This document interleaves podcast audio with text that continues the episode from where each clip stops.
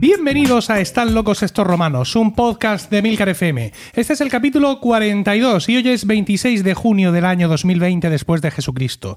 Toda la sociedad está alienada por la incultura, la chabacanería y la falta de sentido común. ¿Toda? No. no. El selecto grupo de oyentes de este podcast forman una suerte de aldea gala que resiste todavía y siempre la estulticia de los invasores, conociendo con asombro y de pelo noticias y comportamientos ajenos que les hacen exclamar, como a aquellos irreductibles galos, una frase llena de ironía y sentido común. Están locos estos romanos. Yo soy Milcar y estoy acompañado por Edu Jaldón. Buenas tardes. Hola, buenas tardes. Paco Pérez Cartagena, buenas tardes. Muy buenas tardes. Y José Miguel Morales, buenas tardes. Buenas tardes, Emilcar. Nos iba a acompañar hoy como público nuestro amigo Manuel Soler Tenorio, mm. quien junto con Diego y José Miguel y conmigo mismo hace nuestro podcast eh, Ars Música, sí, sí. dedicado a la música antigua, pero ha pensado que va a venir solo a cenar. Claro. Luego después. Sí. Que ya se lo resumimos. Sí. Es un comportamiento reprochable. Totalmente. Pero no sí. reprobable. Sí. Dios. Ay, no sé, no, no. Ni mucho no. menos reprogramable. Ni siquiera reposible. No, nos pueden, nos pueden con, con, con su con su verborrea. Sí, sí, yo no sé qué decir. Bueno, inauguramos hoy la nueva normalidad deleznable que ya discurre por nuestra región de Murcia y por otros muchos más territorios casi todo. De, del Estado. Uh-huh. Eh, nos desconfinamos y volvemos a grabar juntos y además eh, vamos a por la experiencia completa, porque si ahora estamos compartiendo mesa y micrófono, como ya he dicho, cuando acabemos compartiremos mesa y mantel, como mandan los cánones de este vuestro podcast. Vamos, si os parece, a leer las reviews que hemos tenido en Apple Podcast desde el veintiséis de abril. veintiséis de abril. Mm. No, no, ni grillos voy a poner, digo José. O sea, ni grillos porque no han escrito nada. Ya os vale. O sea, nosotros con el corazón en un puño, el último programa, ay, vamos a hacerlo por los oyentes, aunque no nos gusta nada, venga aquí por Zoom, no va a ser lo mismo, porque era tenernos y no tenernos, la garganta obturada por la emoción. Y ni un comentario. Vamos. Ni que cobran cinco euros por poner un comentario ahí. Luego ya pediréis pegatinas. ¿Eh? Y las mascarillas que vamos a hacer de romano. Efectivamente. Ah, eso. Va a ser solo para nosotros. Efectivamente, ya está. Nada más. Van a ser F F P tres. Por lo menos. El retorno. Bueno, pues nada, ya nos hemos quejado y todo eso, así que vamos a empezar con nuestro programa de hoy y vamos a eh, alternar el orden habitual de, de nuestro podcast. Alternarlo. Natural. Eh, Alter, a, alternarlo. No, alterarlo. Ah, ¿Qué he vale. dicho? Alternarlo. Alternarlo. Sería difícil porque hacer cuatro, ¿cómo lo alternamos? Pues, como tú bueno, quieras, siempre. Claro, efectivamente. Bueno, vamos a alterarlo y vamos a empezar, si os parece, con, eh, con este hombre, con este tío que tengo aquí a mi derecha. ¿Cómo se llamaba? ¿Vale? Diego José, ¿vale? Que nos va a contar una historia como las que él cuenta siempre sui generis.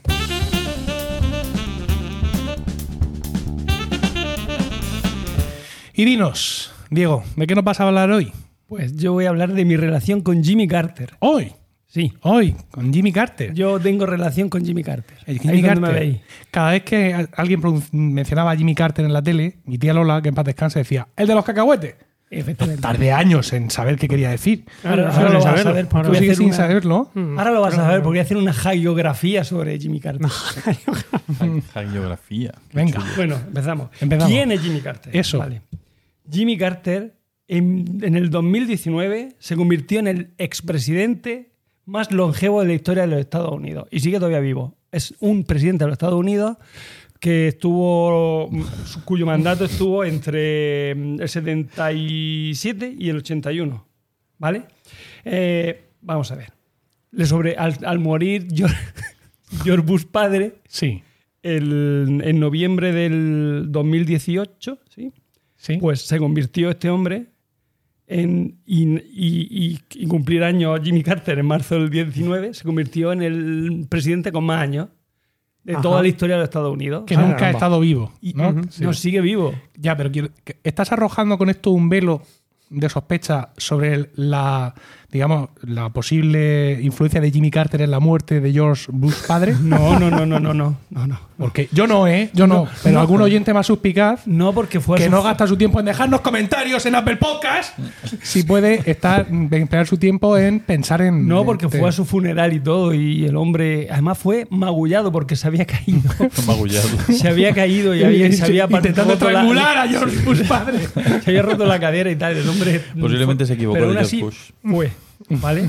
Bueno, eh, vamos a contar algo de Jimmy Carter, ¿no? Y Cortés, que tratamos. Eh, bueno, era un, de, un demócrata sureño. Bueno, era. O sea, del, es, es, ah. perdón. Es un demócrata sureño. No es demócrata o no es sureño. O ha muerto esta mañana. Como hemos dicho, era hijo de una familia productora de cacahuetes. O sea, su familia producía cacahuetes. Ajá. Quiero decir, estaba en la, en como el, negocio, como en la industria del cacahuete, ya se sabe. No de forma o sea, natural. El, el, chico, el chico le salió rana, ¿no? Mantequ- mantequilla de cacahuete, jamón de mono, todo eso que sí. Jamón, jamón de, mono. de mono. Sí, al cacahuete no le llamáis vosotros jamón de mono. ¿Quieres jamón de mono? Y te dan ahí unos cacahuetes. Ah, pues no. no. Pues sí. Seguimos. Eh, requerimos ah. inmediatamente, por favor, la asistencia de todos nuestros oyentes de Almería para ver si es una cuestión local. No, no sé. Yo... Bueno, algo iba. Sí, sí. Por favor, llegó a presidente por favor. gracias al apoyo de muchos indecisos republicanos moderados y republicanos moderados que estaban hastiados moralmente, hastiados por, por la de, decadencia moral debida a quién fue el anterior presidente, a Jimmy Carter. Nixon. Correcto, el, el del Watergate. Watergate efectivamente. Ah. Pero, pero solo duró un año Jimmy Carter como presidente de los Estados Unidos. Lástima, lástima. ¿Cómo que? A ver, a ver, a ver. A ver. Digo, un, un año o cuatro, ¿qué un mandato ah, quiere decir? Vale. Cuatro años. Lástima, ¿por qué? Pues porque la turbulencia de, del petróleo en esa época, recordamos que había conflicto en Oriente Medio, eh, la lucha Israel-Palestina, no sé qué, Egipto, ya, todo, todo el rollo este. Un rollo este de por ahí. Sí, sí. Y, pero lo que más daño le hizo fue la crisis de los rehenes de, de Irán. Y vosotros diréis, ¿qué es la crisis de los rehenes de Irán? No, porque lo sabemos perfectamente. Bueno, pero yo lo voy a contar por si alguien no lo sabe. Venga, yo, yo no me acuerdo. Yo soy así. Vale, en mil novecientos setenta y nueve, Rujoyan... Sí, sí que te acuerdas. Rujoyan Jomeini... Que cuando vale. hemos entrado me has dicho, ¡uh, qué calor hace! Como el día que, que secuestraron a los rehenes en ah, Irán. Alcela, chiquillo, hombre. Pero que, que ha abierto las ventanas con el aire puesto, con el derroche que eso supone... Y instauró una república islámica... Tras derrocar a la monarquía sí. más vieja del mundo, la, la, la, Shah de Persia. la persa. Sí. La monarquía persa es la más vieja del mundo, pues la derrocó y. Cojones, Jomeini. El ayatolá. Bien. ¿Prefieres una teocracia o una monarquía? Mm, Yo es que estoy ahí. Es ahí. que esto es una república islámica, entonces no sabemos si queremos república islámica o queremos monarquía. Monarquía. Monarquía tea. A, a, marioneta de Estados Unidos. Ya, ya, ya. Nunca se sabe qué es mejor. Vale, vale. Bueno. Entonces, bueno, vamos a contar la crisis de los rehenes. En la mañana del domingo, cuatro de noviembre de mil novecientos setenta y nueve, quinientos estudiantes iraníes que, habían, que participaban en protestas callejeras irrumpen en la embajada estadounidense y toman rehenes a cincuenta y dos personas, incluidos ah, altos diplomáticos y, perso- y personal de la... ¿Viste la película Argo? Claro. Pues ahí te lo cuentan, ¿vale? Que como... Vale, entonces no sigas. Pasa otra cosa. ¿Paso? ¿Paso? Yo si quieres paso. No, no, no. Bueno... El movimiento islamista reta la opinión pública internacional desde el primer momento, mmm, mostrando rehenes indefensos. Eso es muy de los, de los islamistas, mostrar rehenes indefensos y cortarle la cabeza. En este caso no llegaron a cortársela porque todavía no se habían venido tan arriba. ¿Vale? Ya, claro. Enarbolan pancartas con el lema Jomeini lucha. Es una Carter... moda posterior lo de sí. el cortar la cabeza. Esto. Jomeini lucha, Carter tiembla, Jomeini se siente seguro y acelera, y acelera la radicalización de, de, de su régimen teocrático. Y señala como enemigo a los Estados Unidos de América. ¿Eso que estás diciendo que son? ¿Lemas de la...? El, el lema que enarbolan, las pancartas que ah, ponen bueno, ahí vale. en la esa Jomeini lucha, Carter vale. tiembla. Supongo ah. que en persa rima más, ¿no? Tiene, tiene más tirón que todo eso que estás diciendo. Supongo, es que yo el farsi ah, no lo hablo. Ya. Eso se lo tenemos que preguntar a, a la habitación ciento uno, ¿cómo era? Que se me ha olvidado el nombre. Sara. Sara. ¿Sara habla farsi? No. no pero sabe pero un poco más allí. que... Pero ha estado allí y sabe más que tú y que yo. No, vale, farsi, vale. vale. Bueno, los secuestradores van es, exigen la extradición del Shah de Persia, que estaba en Estados Unidos, porque se había ido ahí a tratarse un cáncer. Y aprovechando ya, que, se había tra- el que se había ido a tratarse un cáncer, entonces cuando, cuando sí. entraron los otros. Bueno, el caso es que lo quieren juzgar por crímenes contra el pueblo iraní. La, la invasión de la embajada, aparentemente improvisada, se aprovecha hábilmente para derrocar al gobierno de Bazargan, que era el gobierno que... Mmm, Que, o sea, que, que quitó al Shah de Persia, que era un gobierno mmm, nacionalista religioso, pero no ultraislámico, no superislámico, ¿vale? Entonces, ¿qué hace Bazargan? Pues mmm, dimite en bloque y tras denunciar la toma de la embajada, que considera claramente eh, contraria a los intereses de Irán, dice Bazargan. Bazargan. Esto es contrario a los intereses de, de Irán. Irán, efectivamente. Claro, obviamente...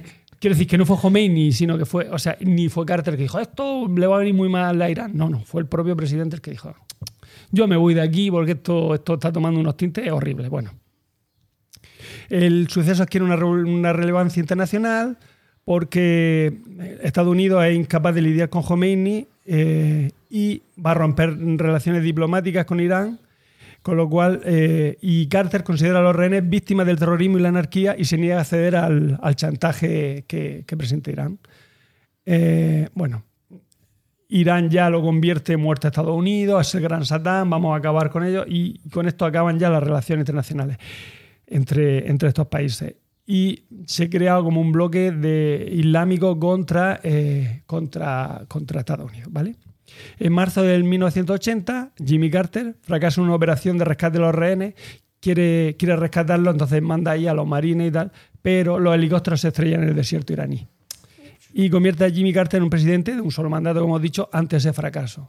No poderlo salvar y tal. ¿Le culpaban a él de que se estrellaran los helicópteros? Pues eh, dijo aquello de no mandé mis helicópteros a luchar contra, o sea, contra las dunas del las desierto. Dunas del desierto. Sí. Bueno, cuando acaba su mandato, que es lo que a mí me interesa y es lo que es cuando empieza mi relación, porque antes de ello yo no, no estuve en no, su, no te, tú, su gabinete de gobierno, yo no participé. No, vale. Sí. Entre otras cosas, porque tenía siete a once años en pero, aquella época. Pero tú eras muy espabilado, ¿eh? Sí, pero no, no te creas. Yo más espabilado que bastante. Nunca he sido muy espabilado, de... pero en aquella época menos todavía. Bueno, eh, vale. Tras dejar la Casa Blanca, se va a volcar en actividades de promoción de la democracia en todo el mundo, aunque no lo creáis. Crea el Centro Carter. Dos por uno, democracia dos por uno. Crea el Centro Car- Carter con sede en Atlanta. Y ahí es donde, bueno, veremos después cómo entro yo. Eh...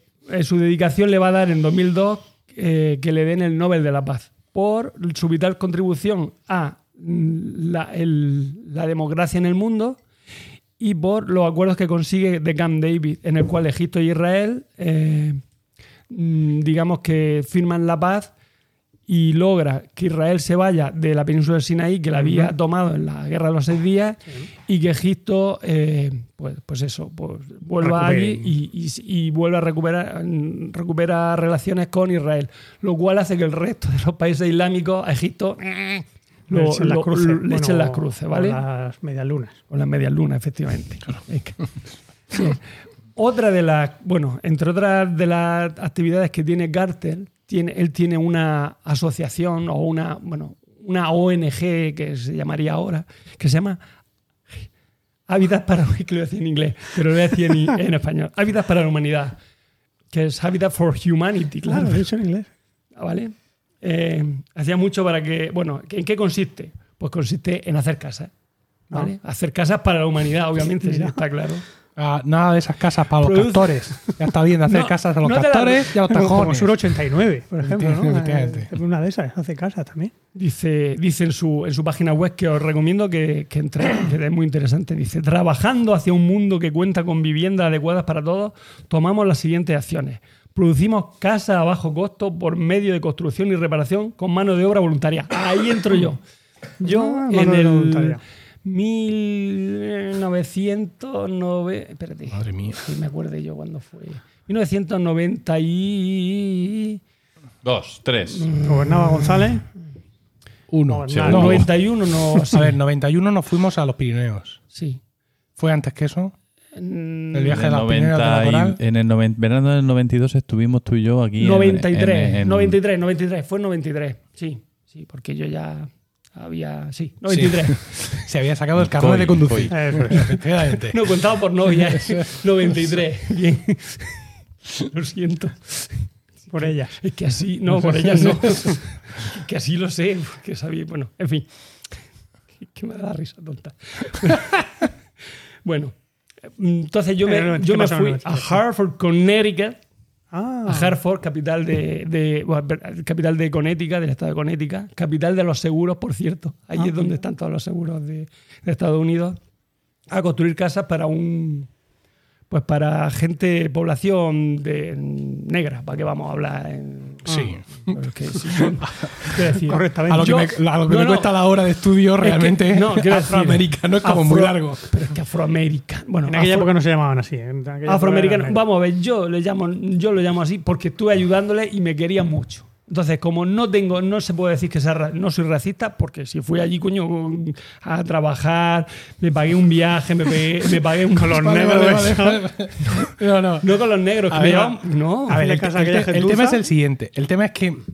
Es que no me gusta llamarlo es que hay, una, hay una palabra. A mí, a mí lo de afroamericano tampoco me gusta. Hay una palabra en inglés que surafricano, nigger, nigger. Pero yo no le decía nigger. Y es una palabra muy insultante. Pero es que no les llamaba nigger. Pero a esa gente. El, el, hablar, el hablar de negros en español. Llamaba, pues John. John, a los, Fred, que, se, a los que se llamaban John. Friend. Yamal. Sí, que se llamaba Yamal. Yo qué sé. Sí. Los nombres que tuvieran. El tema está en que hablar de negros en español, o al menos en español de España, no es a priori No, tan, no. tan despectivo como el nigger. Mm. Pero claro, en estos tiempos, pues todo se ha ido, digamos, afilando un poco más. Claro. Y eso, ahora queda se un poco. Incluso en español de, de España, en Murcia, queda un poco violento decir: el novio de mi prima es negro. La gente te mira así. ¿Cómo es el negro? Sí, que, que es negro. Sí, es el negro. Además, José Antonio, en concreto. Y, y... Venga, sigue. Bueno. Entonces, yo me hace más cosas, ¿no? Aparte de eso, pues, de policía bajo costo, que es lo que hice yo, pues, eh, ofrece asistencia técnica y capacitación para familias de bajos ingresos, promueven oportunidades innovadoras y accesibles de financiación a, a, a, la, a, a las familias, defienden las causas de una vivienda adecuada para todos mediante organizaciones de actividades públicas, en fin. Se centran en, en, en lo que es el, el, el hábitat, pero, pero eh, en, en varios temas. Bueno, a lo que íbamos. Eh, hacen hacen su presencia en la, en la mesa de grabación unos mini Milka que no puedo yo comerme porque unos, estoy hablando unos helados. Pues ya sabes que si tardan mucho desaparecen los seis. eh, es igual es igual no te preocupes, me sacrifico porque, porque eso quiero recordar que a los oyentes más antiguos que a, al principio de los tiempos este podcast Ay. tenía un soniquete de fondo que eran las cascarujas que, que degustábamos y los hielos de los cubatas que nos apretábamos. mm. Evidentemente, pues han pasado dos años, hemos pasado a grabar de día porque por la noche nos da sueñecito, ¿vale? Bueno, sí. A cenar muy temprano para luego no tener ardor. ¿Dónde? Y ahora hemos dejado ya los cuadras por politos. Sí. ¿Dónde, ¿Dónde trabaja esta gente? Trabaja en toda Latinoamérica y el Caribe, bueno, aparte de Estados Unidos. Quería que preguntaba por nuestros oyentes. Excepto, no, excepto los países, digamos, rojillos, pues, pues Cuba, Ecuador o Uruguay. Efectivamente. Ah, Uruguay. Ya, ya. Jodan. Sí, yo estuve, he mirado todos los, en el mapa donde, donde tenían eh, House for Humanity. ¿Y en, Humanity, ¿en Venezuela tienen? Habitat. Eh, Venezuela tampoco. Ay, Cuba, Ecuador, Uruguay, Venezuela. Venga. Y El Salvador tampoco. Bueno. Y ahora, bueno, yo allí pues construía, ayudaba a construir casas. Me acuerdo, entre otras cosas, que puse una mirilla. Dije, alucina, yo aquí poniendo mirillas. No, no, pero hice un montón de cosas. Es verdad que las casas allí se hacen con pladur. O sea, no, eso de, eso de la mezcla de hacer y... cemento y tal, no, eso es todo pladur, todo pladur. Una cosa, madera y pladur. Yo no sé cómo no se, cómo no se llena allí de frío, la verdad que, bueno, a lo que íbamos. ¿Dónde me hospedé allí? Que es la otra cosa interesante. Yo me hospedé allí en una iglesia cuáquera. Toma. Sí, sí, sí. Entonces, vosotros os preguntaréis, ¿qué son los cuáqueros? No hay que confundirlos con los Amish, esos que van así con la... En fin, que, que, que están desconectados de lo que es el mundo. Mm. Que hay cuáqueros que están un poco desconectados del mundo. Pero no, porque los Amish vienen de la, digamos, vienen de la rama menonita, de un señor que se llama Anton Menon, que era calvinista. Mientras que los cuáqueros vienen de la de George Fox, que es un señor anglicano que no estaba dispuesto a, en fin, a, ante, los, ante los, el puritanismo de Oliver Cromwell, él se va a rebelar. Bueno, vamos a retomar un poco. Recordamos lo que hemos dicho, pues que mmm, todas estas iglesias, los Amish, los otros menonitas, los juteritas, por ejemplo, son anabaptistas. Anabaptistas es porque piensan, como José Enrique, nuestro amigo José Enrique, que si, te, si te bautizas de pequeño, eso no sirve para nada. Eso es un paná. Tú te tienes que bautizar de mayorcico cuando tú seas capaz de darte Entender. cuenta de lo que te está viniendo, que es el Espíritu Santo o lo que sea, o te están quitando el pecado original, o lo que sea que hagan ellos. Eh, mmm, los Amish, bueno, eso como curiosidad, se, mmm, se separan, bueno, los menonitas se van a separar de, to, de la otra iglesia anabaptistas calvinistas mmm, cuando, después de una masacre, la masacre de Münster, en la cual los calvinistas entran ahí, bueno, los protestantes entran al saco y se cargan un montón de personas y estos dicen, esto no es, esto no es Dios, Dios no es... Entonces es cuando toda esta gente, ese movimiento pacifista de... de alejarnos del mundo porque ahí está el pecado, porque la violencia trae pecado, nos matan, etcétera, etcétera. Sí. Bueno, vamos ahora, voy a hablar ahora de los cuáqueros, ¿no? La Sociedad Religiosa de Amigos, que es como también se, o cuáqueros, es un movimiento religioso que, como he dicho antes, se funda en Inglaterra, eh, fundado en Inglaterra por George Fox, entre que bueno, en, vivió entre mil seiscientos veinticuatro, bueno, el siglo diecisiete. Gracias. Eh, efectivamente, fueron perseguidos por oponerse al puritanismo de Oliver Cromwell. Esta gente se van a Estados Unidos, donde van a encontrar la libertad religiosa. Llegan a Rhode Island y luego a Pensilvania, donde un señor que tenía mucho dinero pues les, les construye ahí unos edificios. Un señor cuáquero con mucho dinero les construye un edificio, ¿vale? O sea, un edificio, una iglesia, unas cosas para que ellos vivan bien.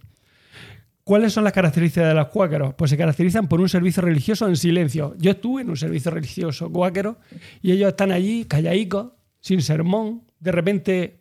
sin música. ¿O están leyendo un libro? No, no, ellos están allí o están vi- viendo la musaraña. Hasta que de repente uno dice, ¡uy, me arranco, me arranco! Entonces va para allá y dice un poema o lee un versículo de la Biblia o, o comenta, oye, pues esta mañana estuve, no sé qué. Suelta su, su charla, su speech. Y el resto pues le aplaude. Gracias por tu valiente testimonio. Se toman su café, su donut. Son, además son gente muy agradable, fíjate, para que te dejen dormir en su, en su iglesia. Tienen que ser gente, son gente muy, muy agradable. Ellos pens- piensan que no tienen pastor. Bueno, hay unos que sí y otros que no, como vamos a ver después, porque hay diferentes cuáqueros. Pero el que yo estaba... La que nos están metiendo con, el, con la excusa de Jimmy Carter, ¿eh? Claro, estoy aquí soltando. Yo me la dudo un poco. Entonces, esta gente no tiene un pastor. Ellos, pues, están todos allí. Pues supongo que habrá alguno que, que, que sea el que trae. Uno trae los donuts, otro trae el café, pero que no... Saben que todos los domingos se reúnen allí. Pero no, no es un sacramento, traer los donuts ni... No, no, no, no. Y piensan que todo el mundo es portador del Espíritu de Cristo. O sea, todos tenemos una pequeña porción del Espíritu de Cristo y por lo tanto todos podemos ser pastores o no pastores. O sea, quiero decir que todos aquí hay libertad. Bueno, eh, se hacen famosos mmm, porque rehusan pagar, el, pa, rehusan pagar el diezmo a la iglesia estatal. En aquella época, claro, que eso había que pagar. En aquella... No, jur... no marcan la casilla de la no iglesia. No juraban ante la corte, no se quitaban el sombrero ante los poderosos y no peleaban en la guerra. En cambio, luchaban por el fin de la esclavitud, el tratamiento huma... humanitario a los criminales, la atención a los débiles y a los pobres. De hecho, el nombre de cuáquero viene porque este señor, a Fox, lo, lo, lo procesaron y entonces el juez le, él, o sea, ante el juez le dijo la palabra... De, le dijo, la palabra de Dios te hará temblar, le dijo el juez. Y entonces el juez, burlándose de él, le llamó tembloroso, que significa que en inglés es quaker, ¿vale? Eh, ¿Dónde viene? Bueno, lo hemos dicho, los cuáqueros tienen una vida sencilla, una honradez estricta, son pacifistas, cuestionan la religión establecida. Eh, eh, también sostienen que en cuanto a cristianos, mujeres y hombres pueden y deben participar en, en el ministerio religioso, o sea, no son machistas. O sea, tanto el hombre como la mujer puede... Los que tienen pastores tienen pastoras también. Sí. Eh, vale, durante la Revolución Estadounidense, por ejemplo, se van a negar a pagar impuestos o a combatir la revolución contra Inglaterra, claro. Mm. Abogaron por la abolición de la esclavitud, por un trato humanitario, como he dicho, a los criminales. De hecho, ellos fueron los que crearon el ferrocarril este subterráneo para la liberación de esclavos que hubo... que hubo en la, en, en la guerra de secesión, no sé si recuerda una negra, perdón, una, sí, una negra que se llamaba, no sé qué, Tube, que se dedicaba a, a sacar gente de los estados mmm, esclavistas. esclavistas mediante un, un, un túnel subterráneo con un pequeño ferrocarril y los, y los, y los metía en estados no, o sea, no, no, no esclavistas, ¿vale? Eh, Vale. En la época moderna, por ejemplo, se pusieron a la guerra de Vietnam y muchos se involucraron en el movimiento por los derechos civiles liderado por Martin Luther, Luther King. Como hemos dicho, hay cuatro grupos. ¿Hay, ¿Hay negros entre los cuáqueros? Pues yo allí no vi, porque en Hartford, Connecticut, no había muchos negros. Pero no me has dicho que hacías casas para los negros. Sí, pero los negros no eran, no eran cuáqueros, eran señores que vivían en un barrio allí. Uh-huh. Y nosotros íbamos, o sea, los cuáqueros nos daban allí la, el, pero no, digamos, los cuáqueros nos mantenían, nos daban la casa y tal, y para que y estaban por allí y te, y te invitaban a que fuera a su a sus reuniones, pero no, ellos no trabajaban, ellos no estaban en eh, perdón, iba a decir Volunteer for Peace, que era por, en lo que yo yo era voluntario para la paz y estaba trabajando con eh, House for Humanity, o sea, Casas para la Humanidad, a través de Voluntarios para la Paz, ¿vale? Eh, de hecho, yo allí estuve, me daban de, com- o sea, la comida y la cena me la daban otras iglesias diferentes, pues yo qué sé, pues los baptistas, los no sé qué, eh, había miles, yo no me acuerdo. Incluso una me lo hicieron veteranos de la Segunda Guerra Mundial. Y yo era muy amigo de una belga, ¿no? Y, y entonces se pusieron los veteranos allí con la belga. Pues yo estuve allí en Bastogne, no sé qué, y se pusieron a contarle su historia de la Segunda Guerra Mundial. Y fue muy emocionante. Eh, otra cosa que no fue tan, tan emocionante fue en otra iglesia dijeron, hoy es el día del... de la Raspberry, bueno, una... Es que no sé sí, la traducción. La Raspberry Pi. Una, una valla de allí. Sí. Y dice, bueno, pues... Y entonces, pues hoy lo que hacemos... O sea, entonces esta semana lo traemos... Mmm, fruit, o sea, traemos mermelada de raspberry, eh, pie de raspberry... Eh, pastel, pastel. De, mm. pastel de raspberry, un montón de cosas, ¿no? Sí. Y entonces un alemán de, de, de, de, de, de mi grupo dice, ah, pues también podemos... Se pueden hacer... Se puede hacer... Apfelstrudel. No, se puede hacer un licor de, que, que en mi pueblo lo hacen. Eso, el alcohol es un no sé qué de Satanás. Buah, se puso el tío, se puso rojo. Oh, y casi, casi, lo, casi lo echan de la, de la iglesia. Qué lástima. Pero eso no eran los cuáqueros, ¿eh? No, eso no, no era cuáquero. Eso era uno de por ahí, de los, de los tipos estos protestantes, de las iglesias de estas protestantes un poco cerradas. De estas, ¿un evangelista? De los red, sí. Ah, los, ah. Un redneck de estos. No se llama así. Bien. Bueno, hay cuatro grupos, como hemos dicho. Voy a de... Están los ortodoxos, que se centra en la figura de Cristo con mítines anuales. Estoy acabando ya. Uh, mítines, hacen mítines anuales en Filadelfia. Actualmente son una gran comunidad en parte de Latinoamérica y en Kenia. Los Wilburitas son seguidores de John Wilbur, que mm, se mantienen, en, mantienen las costumbres tradicionales. O sea, nada de coche, ni ordenador, ni no sé qué. Eso son todo esto. Cuáquero, Wilburita. Estoy bien, estoy yendo desde los más caf, desde los más cerrados hasta los más liberales, ¿vale? Luego vienen los Gurneyistas, centrados en la práctica del evangelio con pastores para el servicio, liderados por Joseph Gurney. Y luego están en los que yo en la, en la iglesia donde yo estuve, que eran Hicksitas, que se dedicaron a la reforma social en el este de Estados Unidos. O sea, estos eran, pues eso, pacifistas, liberales, muy de hay que cuidar al, al criminal porque un en fin gente gente buena asumir escaso gente buena la, la otra la otra manera de diferenciar los que tenemos es los que siguen la antigua orden, pues son los pues eso, los más cerrados, los que y los que siguen la nueva orden, que son los que actúan como una iglesia protestante tradicional, o sea, aceptan la vida moderna aunque con limitaciones. Según la comunidad, pueden rechazar la radio, la televisión, internet, la informática, los ordenadores, tener coche propio, la teléfono virgen. móvil o no rechazar nada de nada. O sea, cada uno decide. Quiero decir que son más libres. Como las personas normales. Curioso. Y con... Bueno, yo no conozco así católicos que rechacen, por ejemplo, tener coche propio. Hay gente que rechaza tener coche propio independientemente de su religión. Ah, vale. Pero yo hablaba por la... Pero estos no lo rechazan por la religión. Y que prefiere ir en Uber. Renting. Y con esto, aunque no lo creáis, es acabado. Sí. ¿Tenéis alguna duda, alguna sí. cosa? ¿Tú ves un cuáquero por la calle y lo reconoces? No. Dices, mira, un cuáquero. Espérate que, ah, no, antes que, quiero no, no, que, te, que, te voy, que te voy a cerrar yo el círculo. Antes quiero comentar yo una cosa. No es que yo antes de que tú comiences nada, yo te voy a cerrar el círculo. Sí. Con el principio de tu, de tu esta. Sí. ¿Tú sabes quién, fue, quién era cuáquero? Nixon.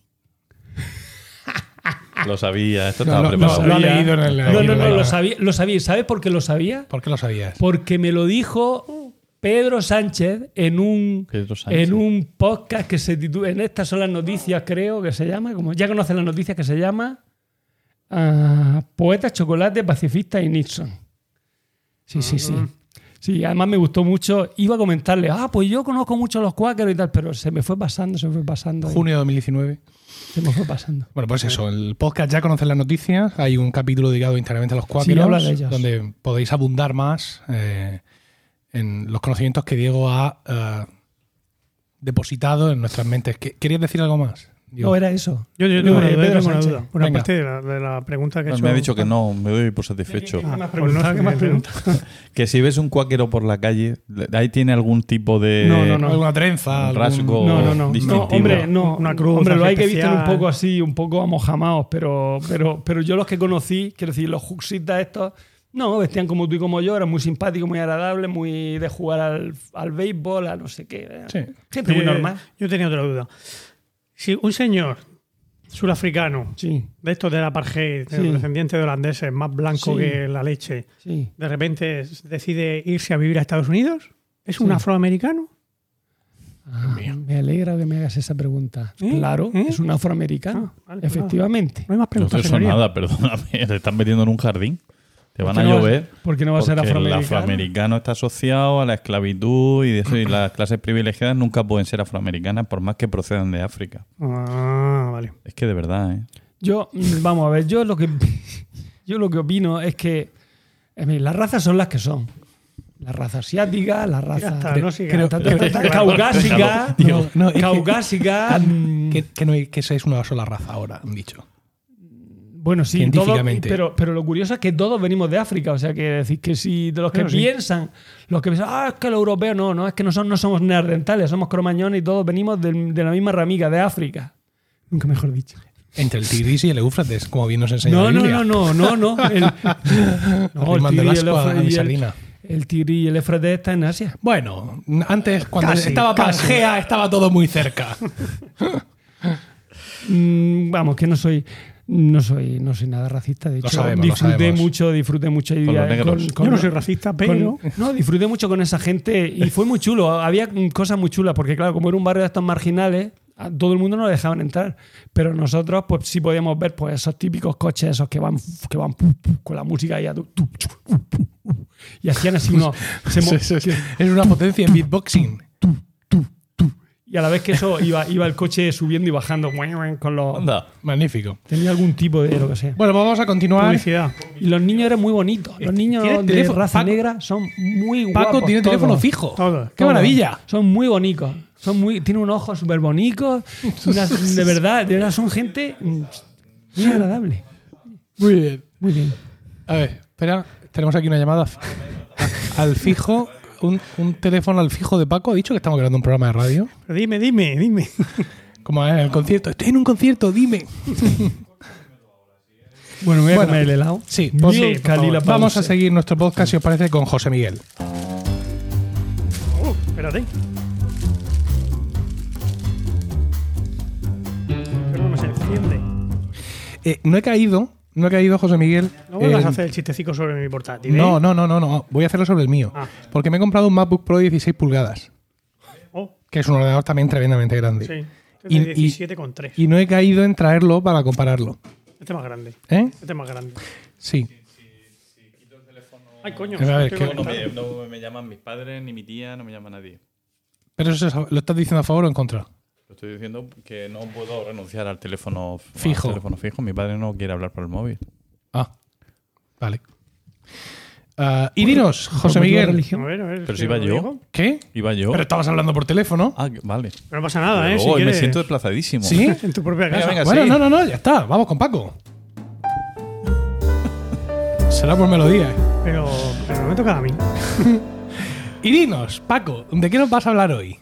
Pues yo voy a hablar de un año, de un gran año, del año mil novecientos ochenta y dos. mil novecientos ochenta y dos. Sí. Es el año en que nació, por ejemplo, ¿quién nació en el mil novecientos ochenta y dos? Irene de las Heras. Irene de las Heras nació sí. en mil novecientos ochenta y dos. ¿Por qué, por qué se recuerda eh, en los anales de la historia? Aparte de por ser el año siguiente al final del mandato de Jimmy Carter, mil novecientos ochenta y dos. Esto no me cuadra a mí mucho, porque lo que tú has dicho, porque las elecciones norteamericanas son en año par y, y allí no hay adelantos electorales que valgan, ¿sabes? Uy, uy, uy. Entonces, voy a mirarlo, quiero decir, su mandato, claro, a ver, a lo mí mismo, me suena que fue setenta y siete a ver, ochenta, lo mismo acabó en el ochenta. Pues lo mismo acabó en el ochenta y uno porque el presidente toma posesión en enero y lo mismo hay en Wikipedia, por eso lo han puesto así. Quiero decir, ahora, si Dios quiere, Trump perderá las elecciones en noviembre del dos mil veinte y eh, Joe Biden jurará su cargo en dos mil veintiuno, con lo cual Bush habrá sido pre- eh, Bush narices. Trump habrá sido presidente hasta el dos mil veintiuno. Si queda algún americano vivo para votar a... Sí, efectivamente. De aquí a noviembre. Bueno, Sí, el eh, año ochenta y dos, el Mundial. Para nosotros, para los españoles, el Mundial de Fútbol. veinte de enero de mil novecientos setenta y siete, veinte de enero de mil novecientos ochenta y uno. Ve, lo que yo te he dicho. Cuentan de enero a enero. Qué bien lo hace. Esto qué más guapo cosas, que era la, de joven. La victoria del P S O E en las elecciones. Claro, fue el mismo día que el nacimiento de Irene Las Heras. La visita del Papa. Sí. ¿Really? La visita del Papa. Las tres. No digas más porque son las tres que yo había apuntado. Totus, tú. Es que son las tres. Son las tres. Son el gran año para España, ¿no? Sí. Y el año, el año en el que yo entendí, que yo entendí lo que eran los años. Ah, mira.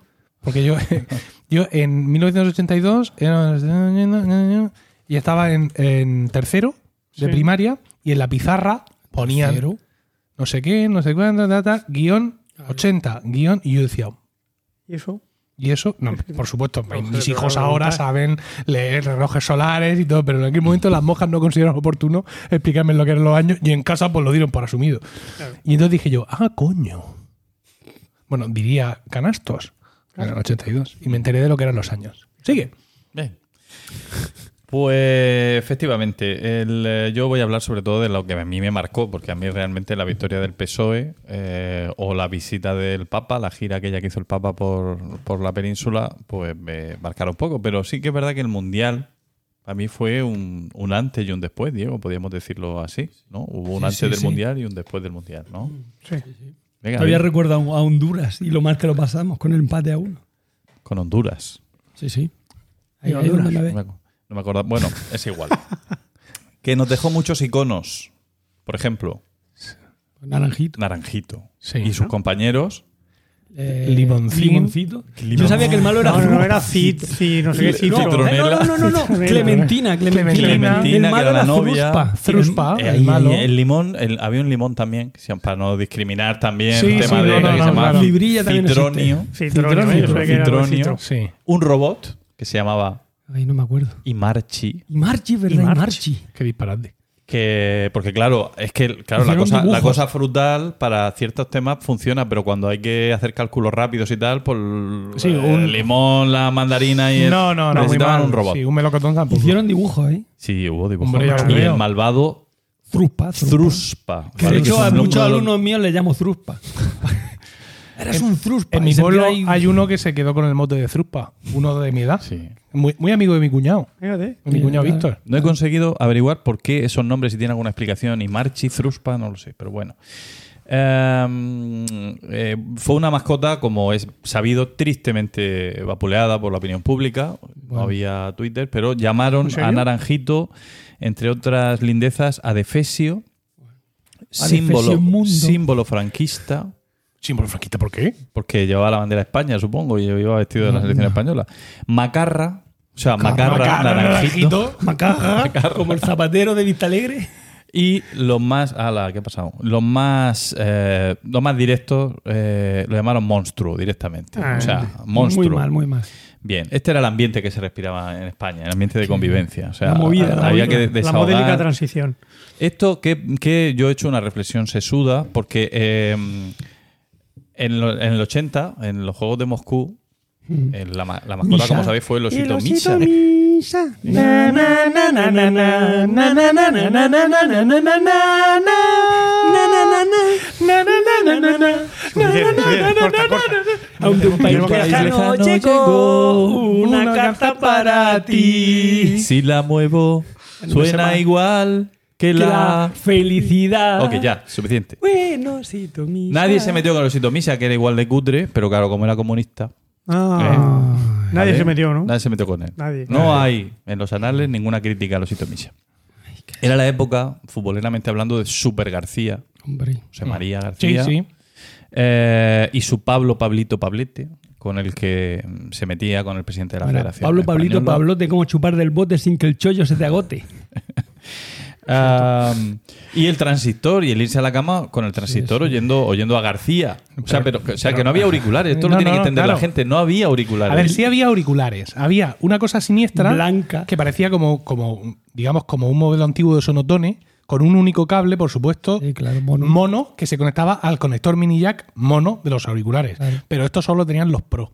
Pero es que la gente no solo se iba con el auricular en la oreja en la cama, la gente salía el domingo por la tarde a pasearse con la sí, señora sí, por sí. la calle, iba con el, con el transistor en la mano escuchando el fútbol. Sí, y paseando sí. con su señora del brazo suntuosamente. Sí, o sea, sí. esto... Todo, todo esto ha pasado. ¿Eh? Esto, esto ha pasado, pasado. Esto ha pasado. Claro. Y de aquellos barros... Viene estos lados. Pues lo que, lo que, que la gente se, se, se iba a, a dormir, no se iba a dormir sin fumarse un pitillo en la cama. Jolín, vale. que esto es que lo, parece que parece que hace mucho de eso, pero no.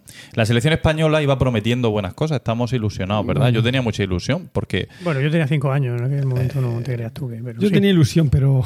Pero no.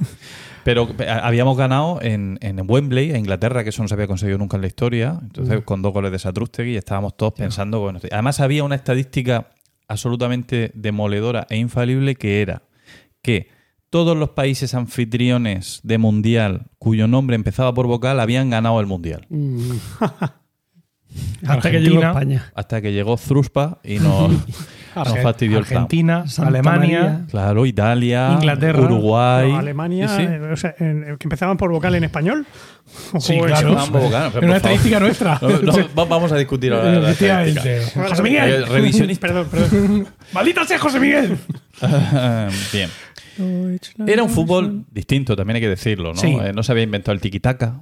Vale, era un fútbol más rudo, más, más sí, viril, sí. digamos que... Estaban más cerca del pueblo, porque eran más parecidos a lo que podías ver en tu pueblo jugando en cualquier sitio. Sí, ¿no? Claro. O en la tele, porque estaba eh, Sandokan Santa María, que no, Santa María no, Sandokan, ¿cómo, ay, cómo se llama? Que rubia, Sandokan, que, Juan José. Juan José, efectivamente, madre mía, que será... Que luego jugó en el Madrid, ¿eh? Qué pinta. Estoy perdidísimo. Que jugó en el Madrid. Jugó en el Madrid. Muy bien. Jugó en el Madrid, sí. Sí, sí, sí. La delantera sí. de la selección española era la misma que la de la Real Sociedad. Claro. Satrústegui, Zamora y López Ufarte. Sí, sí, sí. Sí, sí, sí. Más hacían las cosas también, era todo muy bruto. Porque, por sí. ejemplo, para el Mundial España se concentró cuarenta días. Nos metieron cuarenta días en un arca y, lo, y, y ahí los tuvieron. Los ¿no? Aquello fue... Pero es que la selección argentina se concentró cuatro meses. Cuatro. Dios. O sea claro, que bien, no, vamos a un poco a hacernos una idea de, de, lo que, de lo que era aquello. ¿Ganó? ¿Quién ganó el Mundial? Uh, ¿Alemania? ¿Fue? El Mundial lo ganó no, Italia. Italia. Italia. Con Sandro Pertini allí sí, haciendo pegando brincos. Exacto. No, bueno, nos dejó muchos, muchos iconos. Eh, nos dejó también algunos nombres de futbolistas que, porque claro, en España el fútbol aquí era, estábamos todos muy volcados en lo de aquí. Pero empezamos a conocer jugadores de otros países, de ligas exóticas, que terminaron jugando aquí.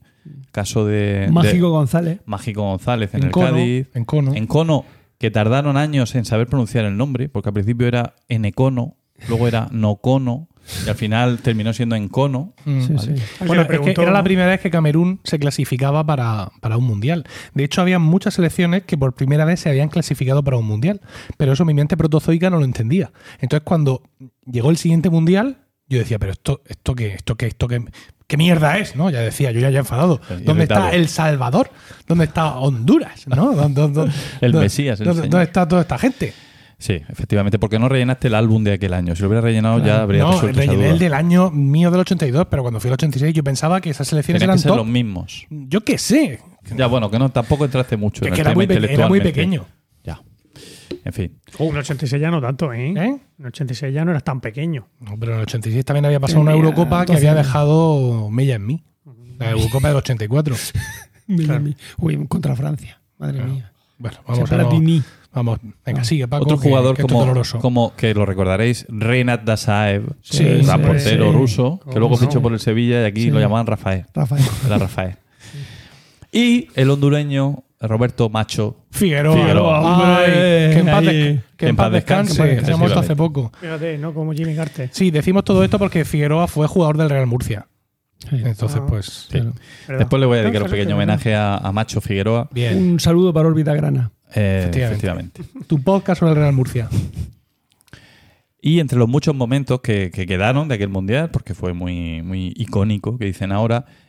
Quizá el, el más eh, el más tremendo es la entrada eso del portero eso. de Alemania en la semifinal, eh, portero Schumacher, eh, al, al jugador francés Batistón. Sí, sí. Eh, una ent- es que, o sea, aquello, lo mejor es que como había tan pocas cámaras grabando las cosas, justo el momento de la agresión se queda prácticamente cuando se queda fuera de plano. Entonces se ve cómo se lanza con todo su cuerpo en un salto hacia la cabeza del, del, del francés y luego ya se ve al otro tumbado en el suelo, así entre con convulsiones.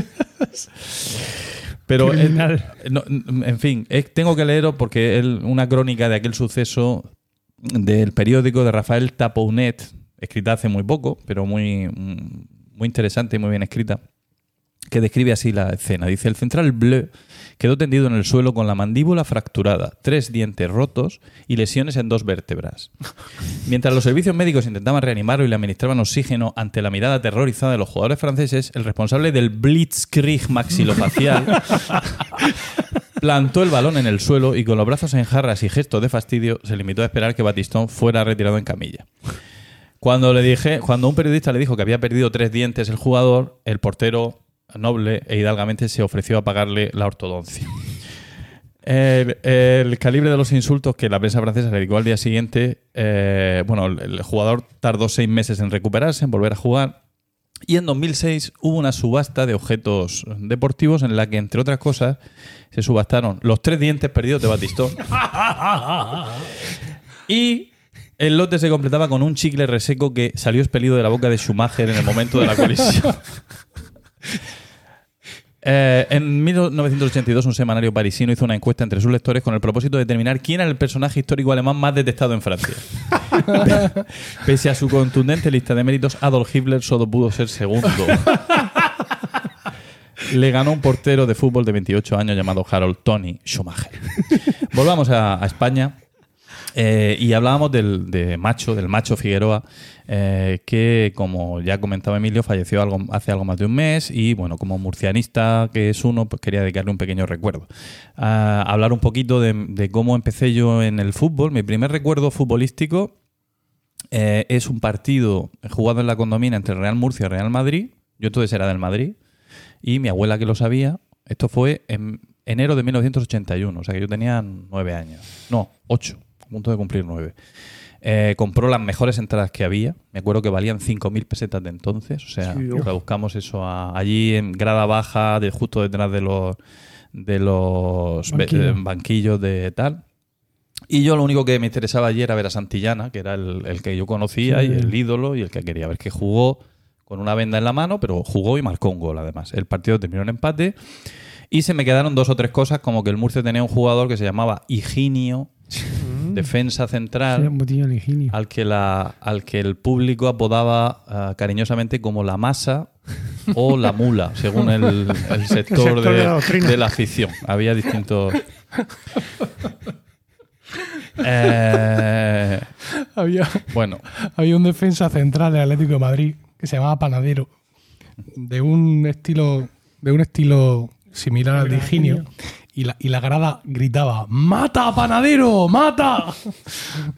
Ay, qué bonito. Bueno, eh, sí, eran, ya decíamos que eran tiempos eran, eran, libres. Eran tiempos libres. Otros tiempos, eran otros tiempos, definitivamente. Bueno, mmm, después de eso desconecté ya mis decepciones con el Real Madrid, que en aquella época no ganaba nada, nada. Siempre quedaba segundo. Sí. El Murcia bajó a segunda, pero como no me preocupaba el Murcia, pues ya me olvidé. Y pasados los años, y pasado el Mundial, con la nueva decepción con la selección española, que cayó lamentablemente, eh, resulta que un amigo de mi padre eh, se ofrece, dice que le sobra una, un carnet para ir al fútbol y se ofrece a, a llevarme los, los fines de semana que él vaya y que pueda y tal. Y a partir de eso, pues ya me enchufo un poco a ir al fútbol. Entonces llego a, en la temporada ochenta y dos ochenta y tres... y ya me encuentro eh, un Real Murcia que ya es otra cosa. O sea, ahí ya hay jugadores reconocibles, como, como Moyano, por ejemplo, un delantero, un típico delantero veloz para jugar al contraataque, que metía muchísimos goles. Había, seguía Higinio, pero había llegado también Vidaña, que fue un gran capitán muchos años. Teníamos a Guina, atención, Yo, era, que era el fino estilista. Yo no entendía por qué, siempre le estaban abroncando. Ah, no sé qué, no haces nada, no te mueves, pero de repente tocaba el balón y todo el mundo, ah, oh, lo que has hecho, ah, era, era el, el Curro Romero con el, de... exacto, algo así.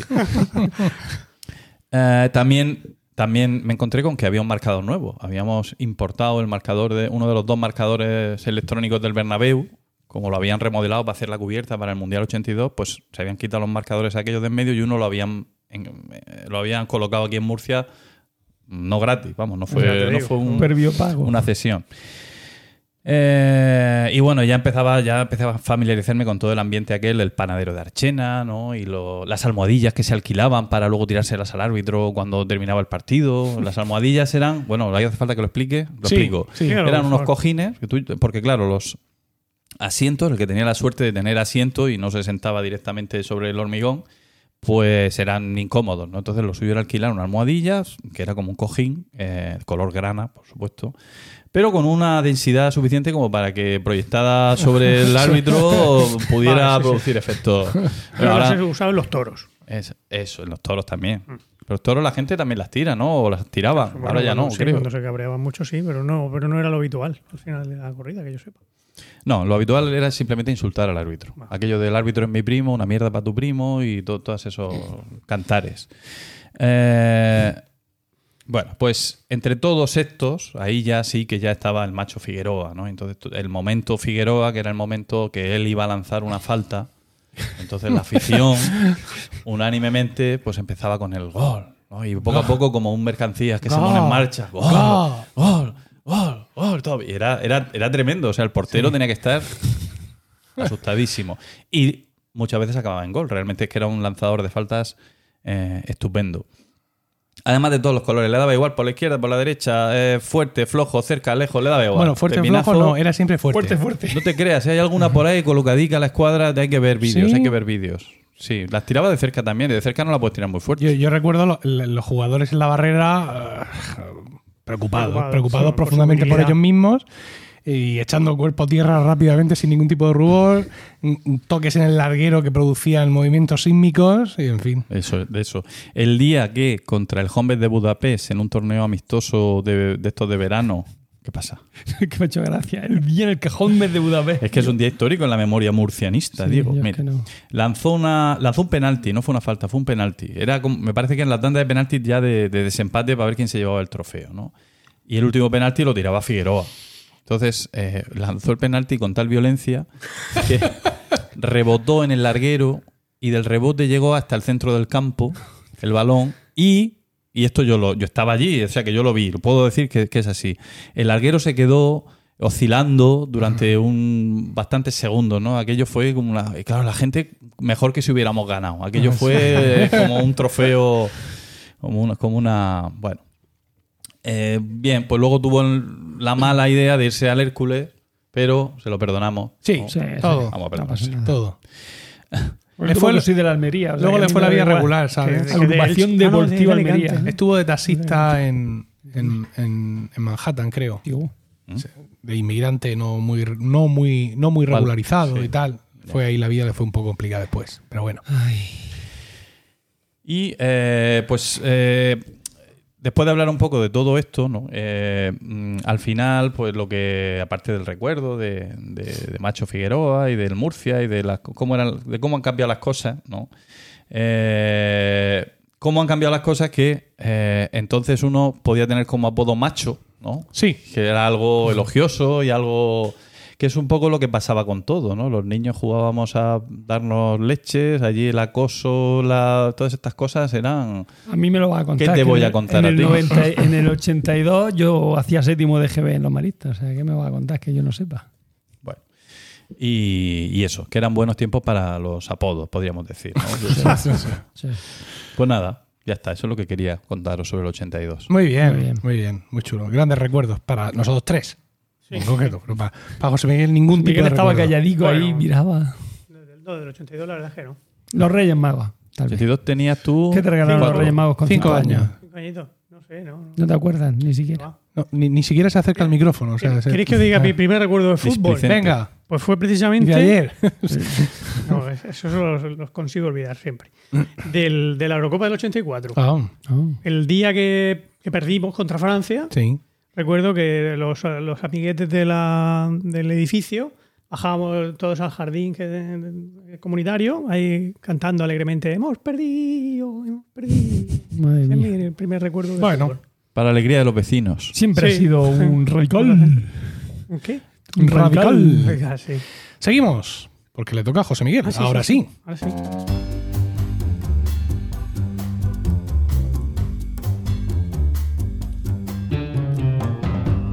Y dinos, José Miguel, ¿de qué nos quieres hablar hoy? Por lo menos lo que me he llevado es que suena mi sintonía dos veces. Sí, claro, eso no te lo puede quitar nadie, no ni siquiera yo luego en la edición, nada. nada no, no, soy, muy, soy muy demasiado gandul eh, para quitarlo. Muy bien, muy bien.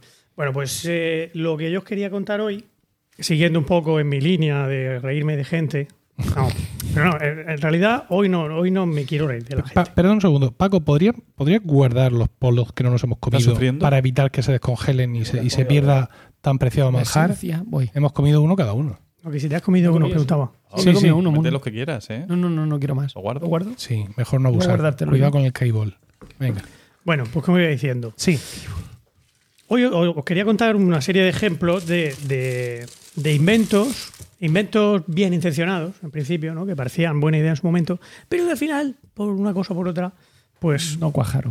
No, no es que, ya que no cuajaran, sino que salieron mal. Ay. Salieron mal, tuvieron unas consecuencias... Funestas. Sí, desastrosas. Eh, en o, concreto. Sí, bueno, sí, muy hay, mal. Hay, hay de todo, hay de todo, ¿no? Unas más desastrosas que otras. Pero bueno, pero en fin, eran, eran en la mayoría de estos ejemplos, pues veréis que, que eran cosas bien pensadas, que tenían su aquel, pero que había cositas pues, que no se te ocurrió que fueran, que fueran, que, que pudieran tener esa, esas consecuencias.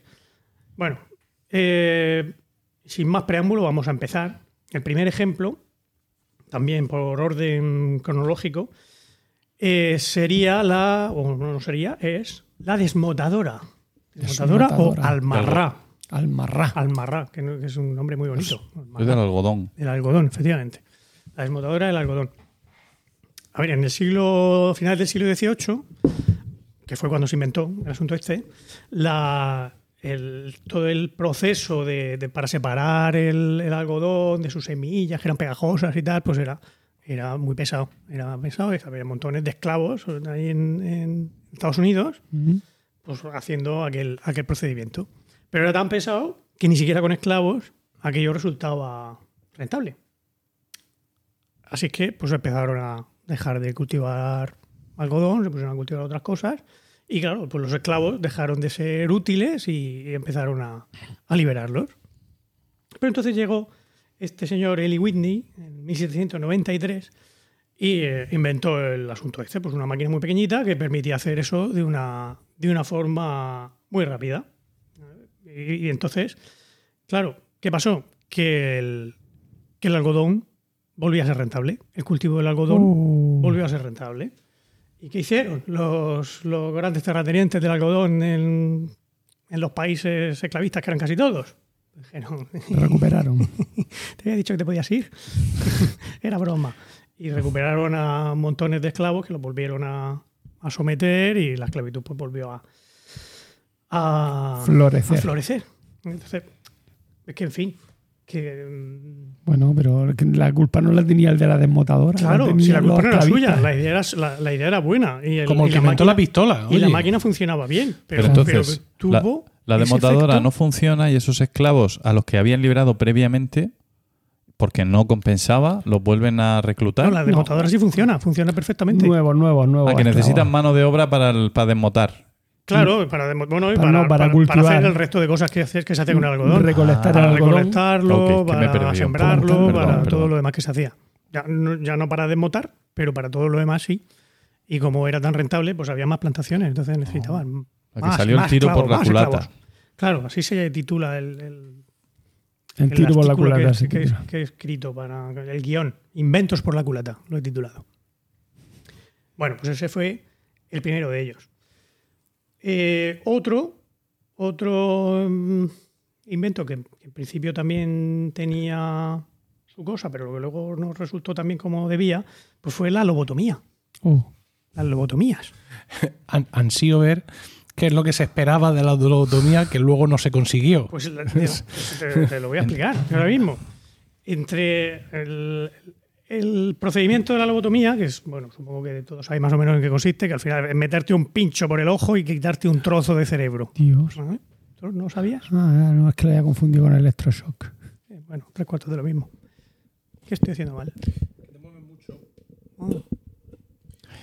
Te mueven más que los precios. Ah, sí. Te lo voy a bajar un poco más, a ver si tenemos más suerte. Venga, yo, yo intentaré moverme menos. Sí, también.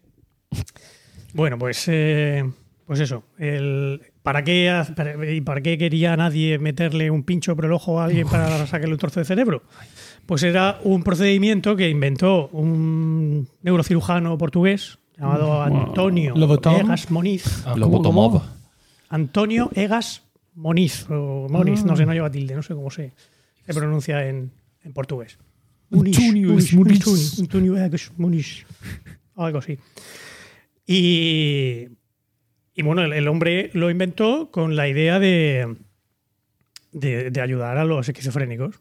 A los, en los experimentos que iba haciendo, pues efectivamente, en, en muchos casos, en los experimentos que él hizo, pues consiguió eh, esquizofrénicos que estaban muy nerviositos, muy complicados, pues se quedaban ya mucho más tranquilos después de, después de aquello. Como la seda. Vale.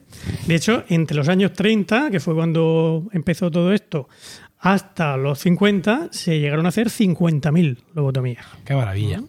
Números redondos. ¿Qué números? Unas cincuenta mil. ¿Qué cosa? Si queréis cifras exactas, hablad con Diego. Nos faltan doscientas para cincuenta mil. Venga, chicos. ¿Quién se anima? Bueno, y que... Pues el, el procedimiento este pues tenía como aproximadamente un treinta y cinco por ciento de éxito. Uh, Bien, bueno, aceptable. Vale. O sea, que conseguía que el paciente... Estamos oyendo... Sí, ¿verdad? Yo sí. Um, sí, sí. Como, como está, ¿estáis, ¿Estáis friendo almendras? Pero no es la primera vez. Algo? Se ha vuelto a ir. No. Vale. Se ha ido. Esperemos que no afecte a nuestros oyentes. Esperemos que no. No quiera Dios, que eso es no, una crítica negativa. Un mensaje, no pongo una crítica. Bueno, venga. Pues eso, que el éxito consistía en ¿Eh? dejar de olvidar. He tocado de, yo una cosa. Ruido. ¿Has tocado Estáis tú? un poco paranoicos, he tocado así. No, no, pero es que, no, se, es que se oye un... Yo no oigo nada. Y aparatos no son, porque he tocado todas. Qué momento de silencio. Bueno, venga. Os voy a lobotomizar, a ver si me dejáis. Eso, mirar. Sigue. Que el éxito consistía en dejar al paciente en un estado muy unresponsive, dice aquí. ¿Cómo, se, cómo traduciríamos unresponsive? Que, que no respondes. Sí. ¿No? Y, y, y tranquilo. Total. Mientras que el otro sesenta y cinco por ciento sí. pues, o empeoraba, directamente empeoraba, o no, no o, tenía ningún cambio. Estado, no tenía ningún cambio. Ningún cambio. Que, quizás Pero, la mejor opción. Era un trozo de cerebro que realmente le sobraba. No, sí. No estaba utilizando para nada. En esos momentos. Efectivamente. Bueno, pues eh, el, os reiréis del asunto, pero a este señor todos estos trabajos le valieron el Premio Nobel de Medicina y Fisiología en el año cuarenta y nueve. Muy bien. ¿Mm? Y además... Era Elo Mengele. Bueno, cuarenta y nueve ya Mengele. El, y además, este señor, curiosamente, fue el primer presidente de la Sociedad Española de Neurocirugía. Española, en española, portugués. En portugués, sí, señor. Míralo. Fue el primer presidente. Que la Sociedad Española de Neurocirugía fue la segunda del mundo. Claro, hombre, es que Ramón y Cajal estaba allí. Que, por cierto, se ha, se, se ha puesto muy de moda llamarle a Santiago Ramón y Cajal, ¿Mm? solo Cajal. Es que Cajal, no sé qué, Cajal, no sé cuánto. En, un, en, en la cultureta, en la radio, y, y, me, me, me estaba poniendo los nervios. Me dieron ganas de tirarme, pero ¿cómo que Cajal? Sa- Ramón y Cajal, o Santiago Ramón, o Santiago Ramón y Cajal, pero no Cajal. Fíjate, bueno, pues como a Zapatero. Es verdad. Pero no, es que Cajal no me gusta como nombre. Cajal. Ah, bueno. Y además lo hablaba así como, Cajal, pues tí Ramón y Cajal. ¿Qué te cuesta? De que sí. Me molestó mucho. Me lo pongo como sonitono, claramente. Esto. Cajal, Cajal. Cuando me llamen, Cajal. Cajal lo decía así, Cajal. Bueno, y hablando del Nobel sí. que le dieron, pues otro de los inventos que salieron un poco por la culata fue precisamente la dinamita que inventó don Alfredo. Don Alfred no. Nobel, ¿no? Sí. De hecho, bueno, él, él, él la inventó con la idea de evitar todos los accidentes que había al final del, del, del medio del diecinueve. Sí, hombre, que sí.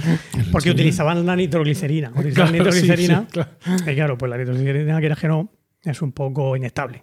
Mm. Y de hecho, su hermano, Emil, murió, murió también en uno haciendo experimentos con nitroglicerina.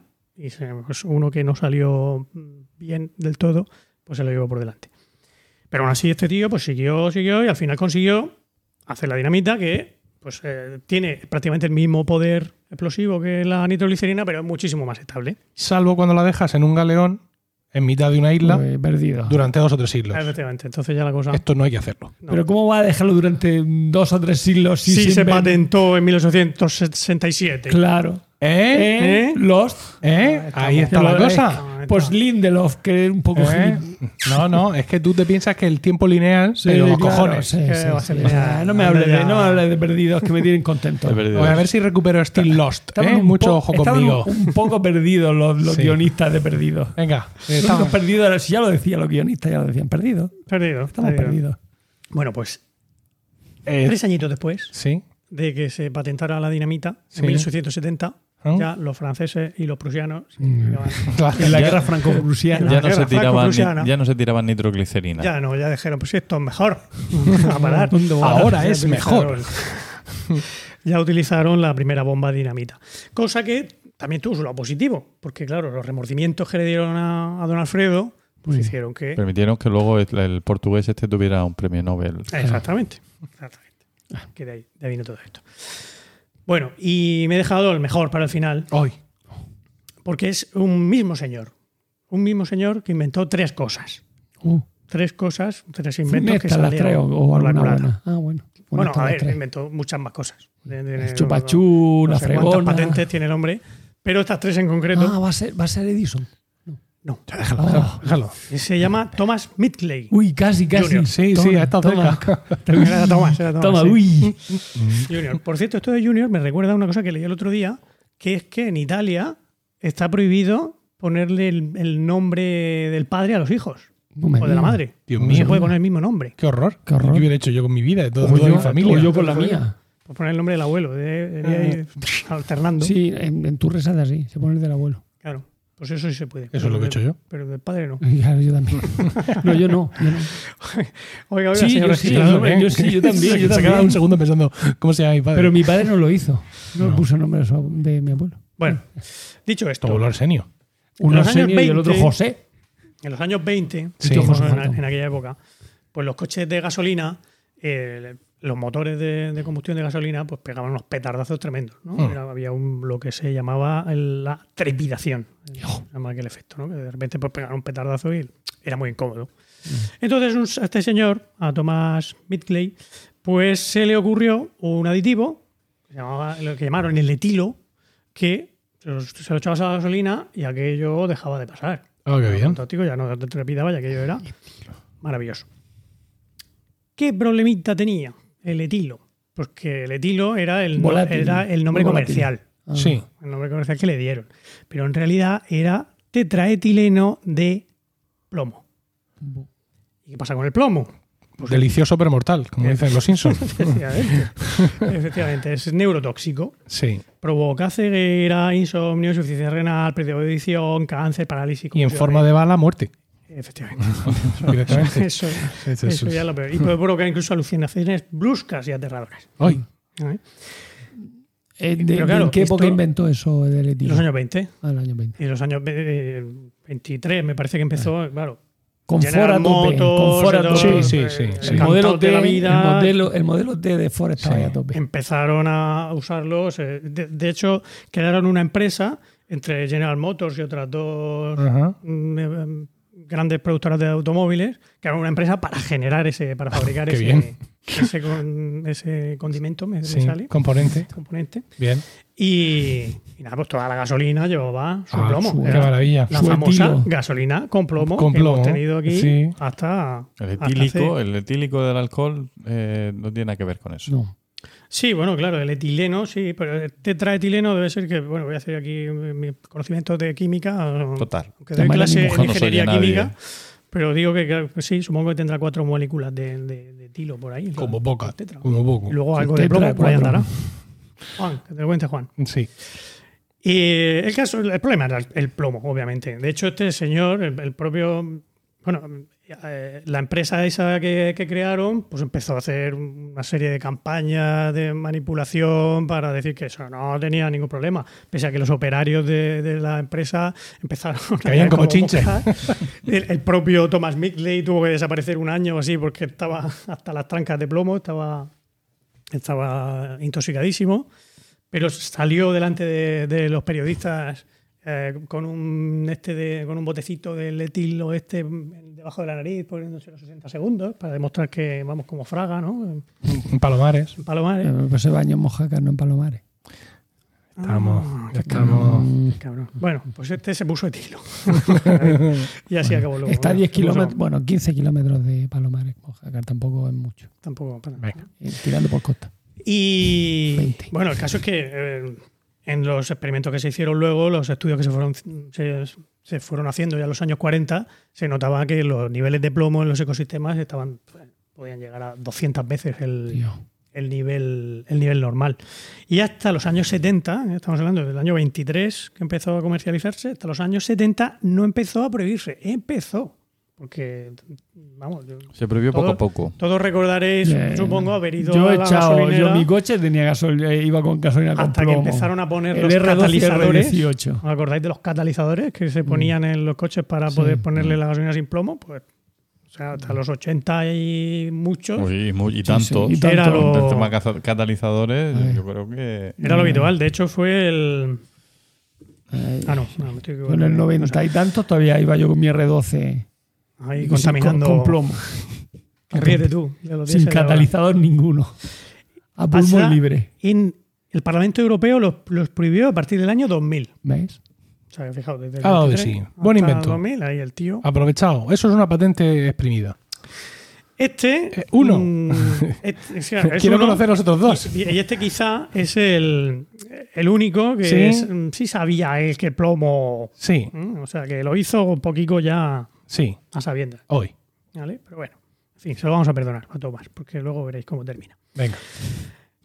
Luego, no contento con eso, mientras estaba prácticamente inventando el, el etilo, pues eh, se metió en otro fregado porque eh, en los años veinte ya había aire acondicionado, ya había frigoríficos. Sí. Allí en Estados Unidos ya existían. Uh, Aquí estábamos todavía metiendo las barras de hielo en, el, el en gas, la nevera. El gas. Claro, pero tú piensas pero... que ellos habían progresado mucho en el siglo diecinueve no pagando nada de salarios.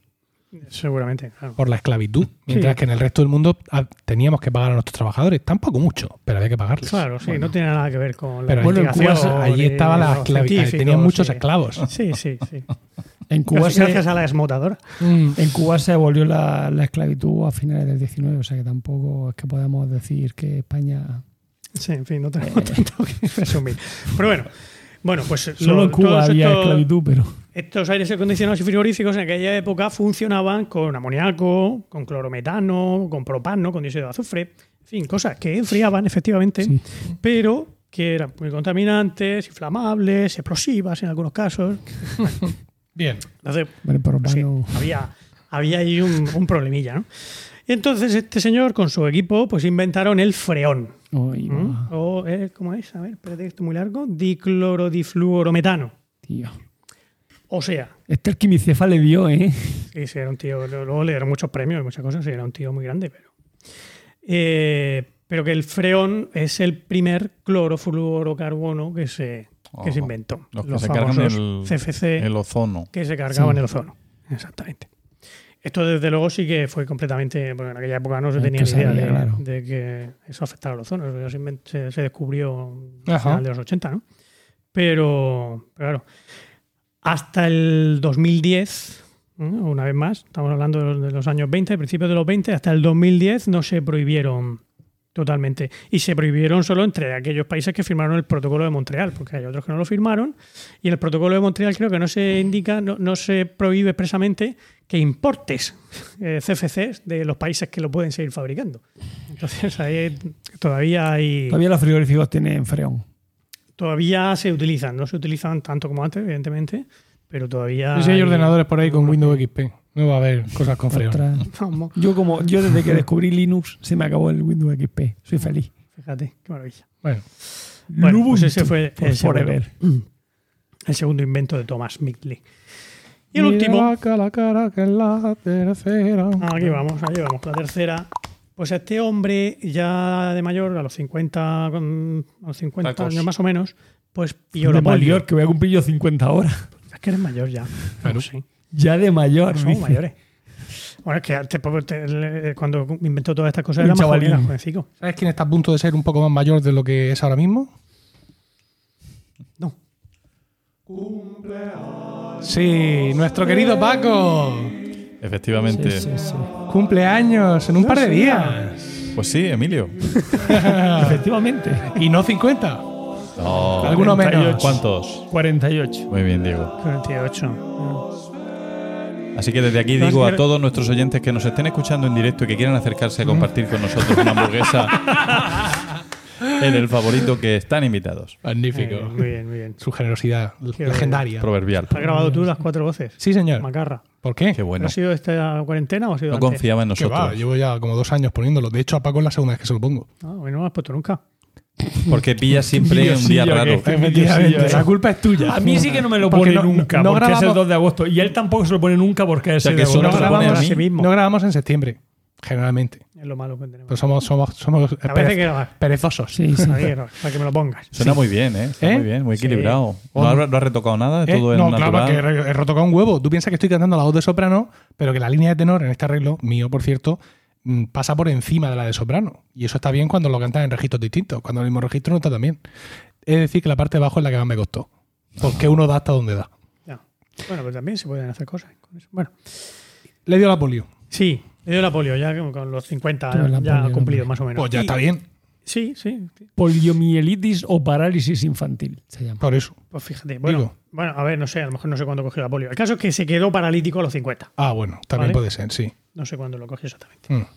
Y entonces, pues como era un tío con recursos, recursos pues dijo, me voy a inventar yo un sistema para levantarme de la cama. Hay un poleas, unas cuerdas por aquí, por allá, por todos lados, fantásticas, que efectivamente pues, le daba yo no sé qué y, y se levantaba de la cama el solico sin necesidad de, estoy viendo. de nadie. Con tan mala suerte que efectivamente... No le funcionó. Pues no, eh, una de esas veces se enrolló con las cuerdas, se le enrollaron algunas cuerdas por el cuello y, y, y ahí acabó su acabó historia. su historia y dejó de inventar cosas buenas ni cosas malas. Vaya por y esta es la historia de Thomas Midgley junior Nos has dejado un poco... ¿Te has dejado chof? Sí. No, se lo merecía, pero ahí me inventado el plomo y todas esas cosas malvadas. ¿Cómo pasáis con o sea, un pobre paralítico? Las, las otras noventa y siete no cosas fantásticas que inventó, no, nadie las recuerda. Bueno, muy bien. Muy chulo. Me gusta tu gracias, especialidad. Gracias. Sí. Estás... No importa sí. que, me, que, me, que me encasille, no se importa. No, no, no. Vale. Está muy bien. Vale, pues seguiré ¿Vale? buscando... Rebuscando... El... ¿Voy con lo mío? Venga, venga, venga. Sí, vamos. Venga, vamos.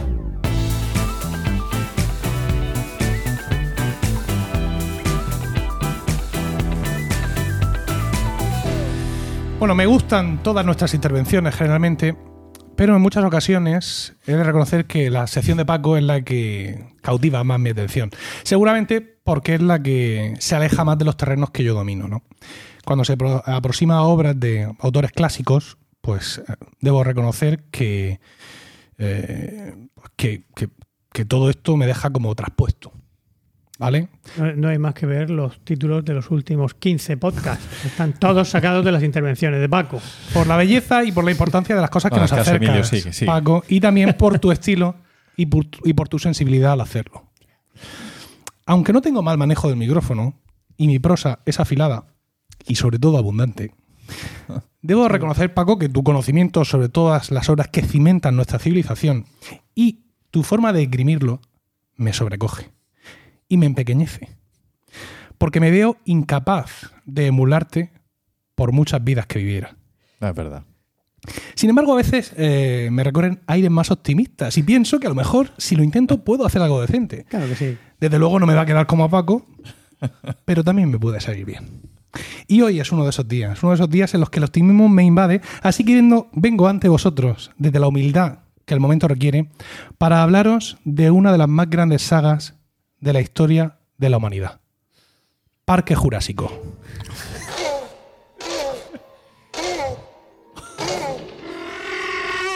Sí, efectivamente eso que estáis escuchando es el sonido recreado de un velociraptor, un sí. dinosaurio que protagoniza todas y cada una de las cinco películas de la saga. Mi hijo lo clava. Sí, aunque los carteles promocionales puedan sugerir otras cosas y todos tengáis en estos momentos momentos estelares del tiranosaurio Rex y tal y otras bestias gigantes, la historia del Parque Jurásico es la historia del velociraptor, un bicho que yo creo que era desconocido por el noventa y cinco por ciento de la población mundial antes de estas películas. Sin duda. La primera película, Jurassic Park, fue dirigida por Steven Spielberg en mil novecientos noventa y tres, que además se quedó como productor ejecutivo de todas las películas de la saga. Se basa en el libro homónimo de Michael Crichton, de mil novecientos noventa, un libro con el que guarda suficientes diferencias como para hacer interesante su lectura a los fans de, de esta saga. Nos cuenta cómo uh, John Hammond y su empresa InGen han recreado dinosaurios para hacer un parque en la isla Nublar, cerca de Costa Rica, y llevan a algunos expertos para que den su ok antes de abrirlo al público. El plantel de actores de todas estas películas es de primera fila, y esto ya comienza con la primera película. A John Hammond, el filántropo multimillonario, eh, lo interpreta Sir Richard Attenborough. Oh. Por favor, ¿vale? Luego está Alan Grant, un paleontólogo de prestigio, que es uno de los que va allí a certificar aquello, interpretado por Sam Neill. Mm. ¿Vale? Eh, Ellie Sattler, ¿vale? Que en el libro es una estudiante de posgrado y tal, de veintisiete años. En la peli ya, hay, ya no hay estudiante, ya parece que están más tal. Interpretado por Laura Dern. Mm. No hay película mala interpretada por Laura Dern, por favor. Luego tenemos a Ian Malcolm, ¿vale? Joven matemático de treinta y seis años, especialista en la teoría del caos, que no aprueba el parque, y son muchos sus monólogos en las películas y en el libro sobre, bueno, pues cómo el caos y lo que tú vas y lo que yo vengo y todas estas cosas. Jeff Goldblum. Uh-huh. ¿Qué os voy a decir de Jeff grande, Goldblum? Grande. Que no sepáis. Muy grande. El malo de la película, Dennis Nedry, un programador que desarrolla un sistema mmm, para controlar el parque y que por la avaricia le puede, interpretado por Wayne Knight. Y luego tenemos un plus. Tenemos a Ray Arnold, que es un antiguo supervisor armamentístico y es el que está contratado como supervisor del parque Samuel L. Jackson. Yo. Por favor, o sea, hay que descubrirse ante esto.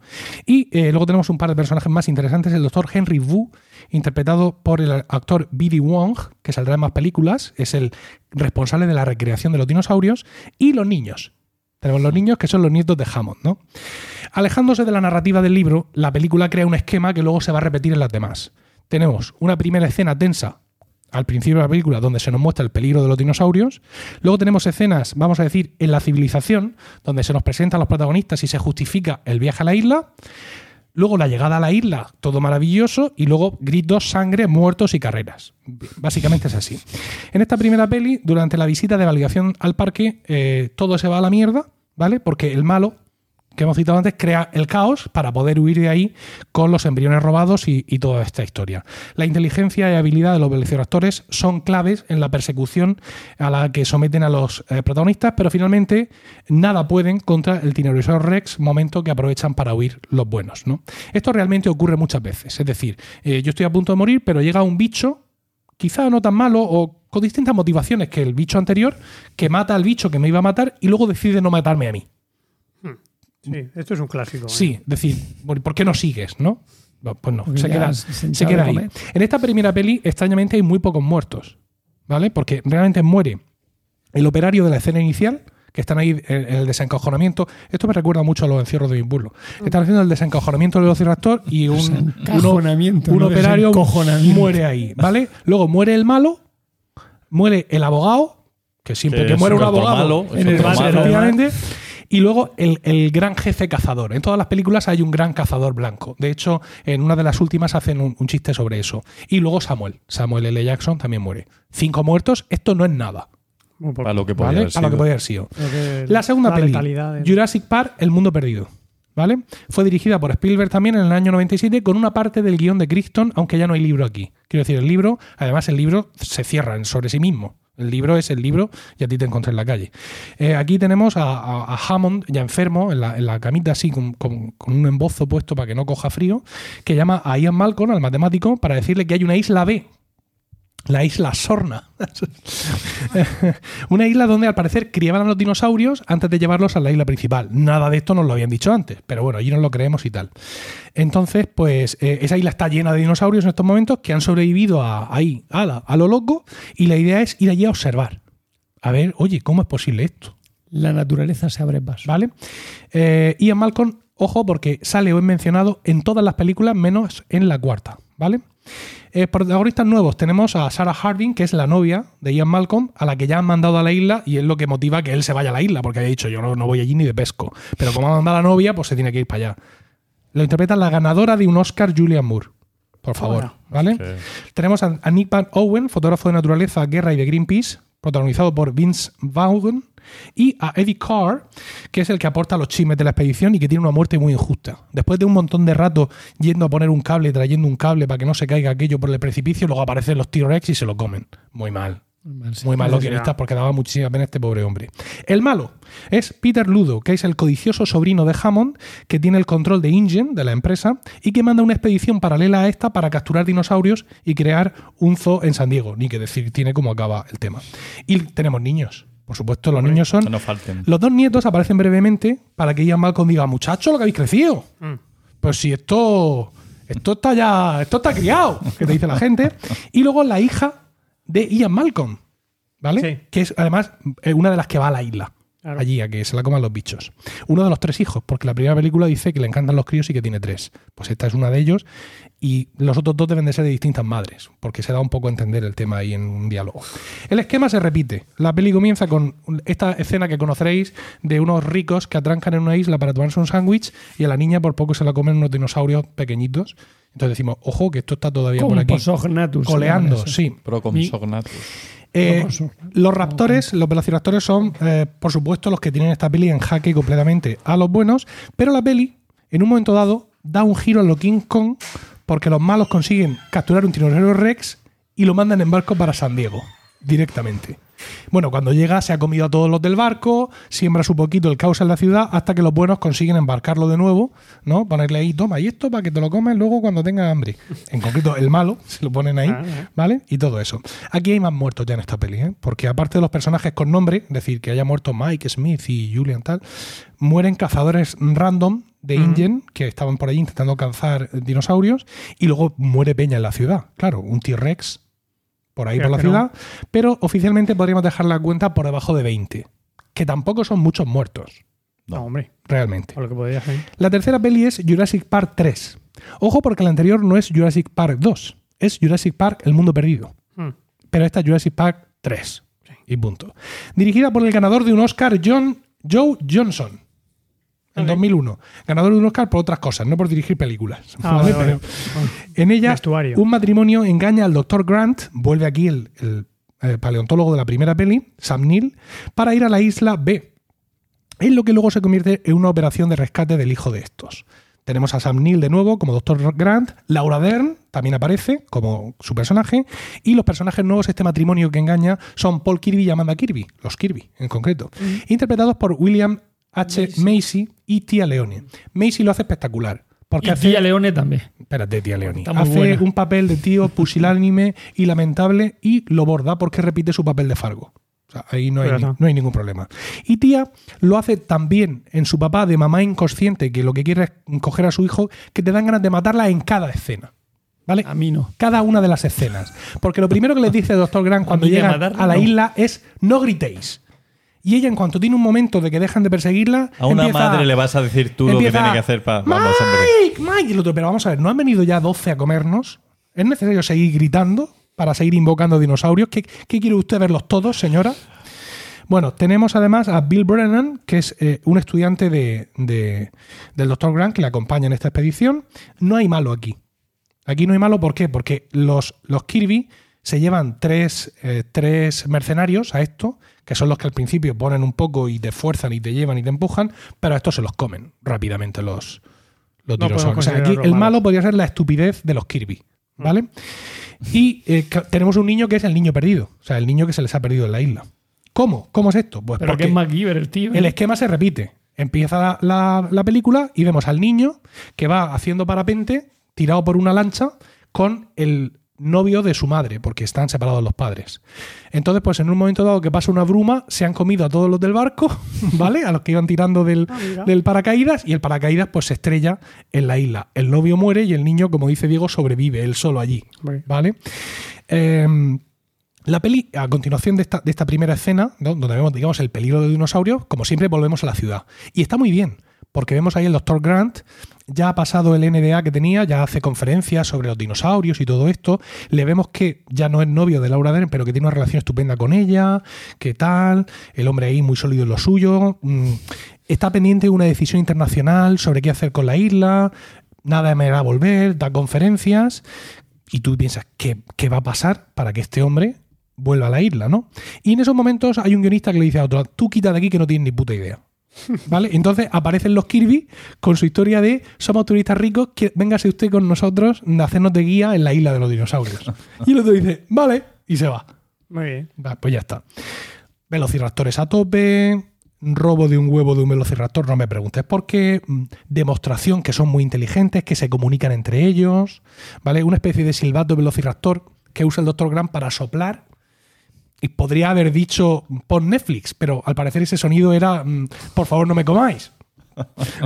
También podría haber sido soy súper apetecible, pero bueno, el caso es que la cosa funciona. Y bueno, os decía que no, no se leía Malcolm, pero sí lo mencionan, porque el doctor Grant en un momento dado le pregunta al niño, ¿has leído el libro de Malcolm? Porque el niño le dice, he leído todos sus libros, doctor Grant. Doctor Graham, Sam Neill, ¿qué haces de doctor Grant? Y dice él, ¿y él leía Malcolm, lo has leído? Y dice, sí, es una mierda. Yo te dije, es una mierda, sí, efectivamente. Uh, también muy pocos muertos aquí, porque mueren los dos de la barca del principio, el novio de la madre, mercenario, y los tres mercenarios. Nah. Y, pare, y, no, pare, no, y, el, ¿Y el estudiante no muere? No, el estudiante queda, no muere. Queda parece que muere, contuso, sí, sí, no. sí, sí, parece que muere, pero no. Aquí hay una escena muy chula con pterodáctilos, que además es la primera vez que sí, salen, sí, sí. Y es donde, donde parece que muere el estudiante, pero... No, no es el estudiante, no es el de Curro Jiménez. Pero el estudiante no. de San Nil. Es que te digo que te dicho No, que a mí... ¿Vale? Eh, la he visto, la he visto dos he visto, o tres veces. Lo que pasa es que tengo tan mala memoria. Una cosa curiosa, y es que en esta película se da una, una escena que se da en muchas otras. Y es que tú de pronto ves a un dinosaurio haciendo cosas de dinosaurio, como es comerse a otra persona, mm. y en lugar de seguir cagando hostias, te quedas así mirándolo y avanzas lentamente hacia atrás. El dinosaurio te mira a ti, tú sigues avanzando lentamente hasta que en un momento dado te giras y sales cagando hostias. No. Esto no es real. O sea, la gente no actúa así. No. Cuando tú ves un dinosaurio comiéndose a alguien, directamente sales cagando hostias. Claro. ¿Vale? Te, te, te saltas la parte de, de, de quedarte. Yo he vivido una situación así en la vida. En el cierre de tu pueblo. En el cierre de mi pueblo. O sea, yo iba corriendo, de pronto el toro se giró y yo no hice así. Me quedé, me quedé mirándolo lentamente en slow motion y echándome la pelota hacia atrás. No, yo fui pegándome patadas en el culo, cagando leche. Empujando gente. Totalmente. ¡Quita niño! Efectivamente. Bueno, cuarta película. Jurassic World. Ajá. Dirigida en dos mil quince por Colin Trevorrow. ¿Vale? Trevorrow. Y en ella vemos que InGen, la empresa InGen, ha cambiado de manos y le ha sido comprada por un millonario indio. Ah, así, pues a tomar por culo, que ha metido pasta a tope para finalmente abrir el parque jurásico en la isla nublar, que ¿Cómo? Era lo que estaba previsto desde el principio. Sí, era muy buena idea. Y por eso se llama Jurassic World, en vez de Parque Jurásico, siendo la primera película en la que realmente vemos Parque Jurásico abierto. Pero no importa, ¿vale? Como era de esperar, imaginaos cómo acaba la película. Carreras, gritos, sangres y muertos, pero tenemos reparto nuevo. Ah. ¿Vale? Tenemos a Owen Grady, que es un exmilitar y entrenador de velociraptores. Me encanta el... ¿Sabes? Como profesión, ¿no? Sí, como, como epígrafe del I A E es muy bueno. Está interpretado por Chris Pratt. ¿Vale? Fantástico Chris Pratt en Guardianes de la Galaxia. Ah. Luego tenemos a Clarice eh, Deering, que es la jefa de operaciones del parque y que está interpretada por Bryce Dallas Howard. Pues una actriz. Que, por cierto, acaba de dirigir un documental que se llama Padres, que está en Apple T V Plus ¿Mm? Y que habla pues, sobre el papel tan difícil que tenemos los padres en esta época. Eh, Uf. Donde se supone que tenemos que tener sentimientos. Eh, luego tenemos también a Simon Masrani, ¿vale? Que es el dueño de Masrani Global Corporation, que es la empresa que ha comprado InGen, ¿vale? El indio. Sí, y es el director del parque.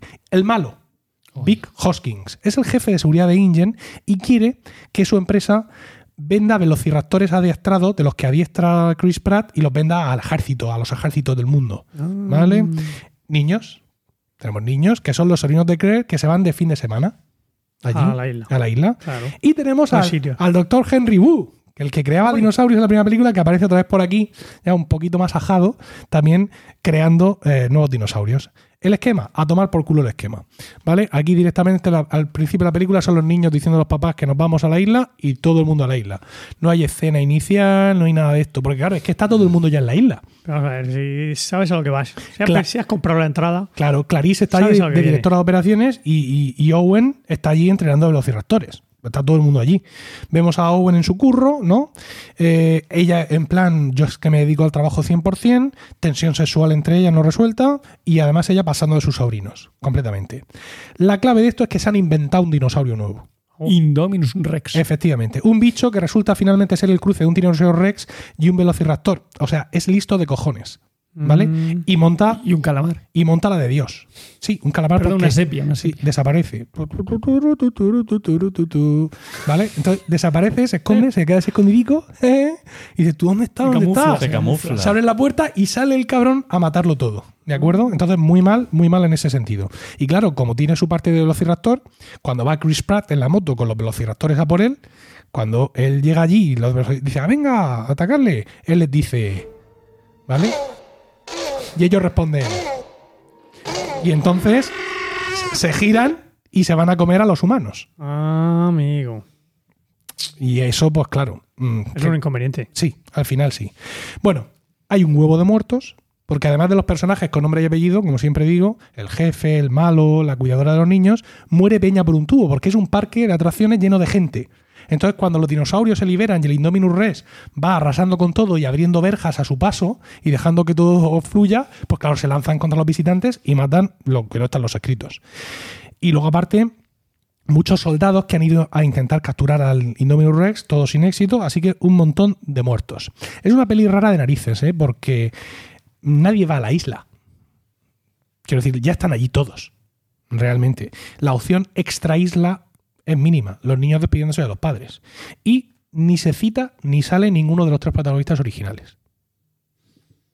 ¿Vale? Cuestión de es la única derechos. Que no he visto, de las cinco es la única que no he visto. Quinta película, no hay quinto malo. Jurassic World Fallen Kingdom. Oh. El Reino Caído. Dirigida en dos mil dieciocho por el español Juan Antonio Bayona. Onda. Seleccionado personalmente por Steven Spielberg para esta tarea. De nuevo tenemos sobre la mesa la decisión de qué hacer con los dinosaurios. Es decir, aquellos se quedaron allí, en la isla Nublar. ¿Y qué es lo que pasa? Un volcán. Un volcán va a erupcionar. Un volcán va a erupcionar y va a matar a todos los dinosaurios. Entonces, ¿qué hacemos? ¿Se van a extinguir otra vez? Con el trabajo, con lo que nos ha costado recrearlos y todo este tipo de historias, ¿no? Eh, entonces, INGEM parece que ya no pinta nada, son los gobiernos los que tienen que decidir qué hacer con esto y, bueno, pues como era de esperar, la cosa acaba con carreras, gritos, sangre y muerte. Tenemos de nuevo a Owen Grady y a Clarice Dearling. Owen está a su boda y Clarice Dearling está dirigiendo un grupo de presión en plan salvar los dinosaurios. Y tenemos a Ian Malcolm, ¡hombre!, que aparece en una comisión del Congreso haciendo uno de sus monólogos sobre el caos, el destino de la humanidad y lo que pudo ser y no fue. De la nada, en esta película, al igual que en la última de Star Wars salió de nuevo Palpatine, mm. de aquí de la nada sale Benjamin Lockwood, interpretado por James Cromwell, pedazo de actor. Y parece ser que era el socio inicial de Hammond y que ellos juntos ahí en el sótano de Lockwood era lo que hacían con lo del el cuarzo y los mosquitos, y allí hicieron sí. ellos los primeros dinosaurios, los hacían, los hacían pequeñicos, ¿sabes? En el sótano de él. Ámbar. Y tú, bueno, se pelearon por no se sabe bien qué, mm. que luego ya se sabe. Y este hombre, en homenaje Dinero. a la memoria de su socio, quiere mandar a Claire allí a rescatar dinosaurios. Claro, a Claire pues se le hace agua y dice, por supuesto que me voy para allá. El malo, Ellie Mills, ¿vale? Interpretado por Rafe Spall, que es la mano derecha de Lockwood, pero que en realidad lo que quiere es traer dinosaurios para venderlos. Ay, madre mía. Y con eso guay. financiar la creación de un nuevo dinosaurio militar, el Indoraptor, que viene a ser igual de hijo puta que el Indominus Rex, pero más pequeño.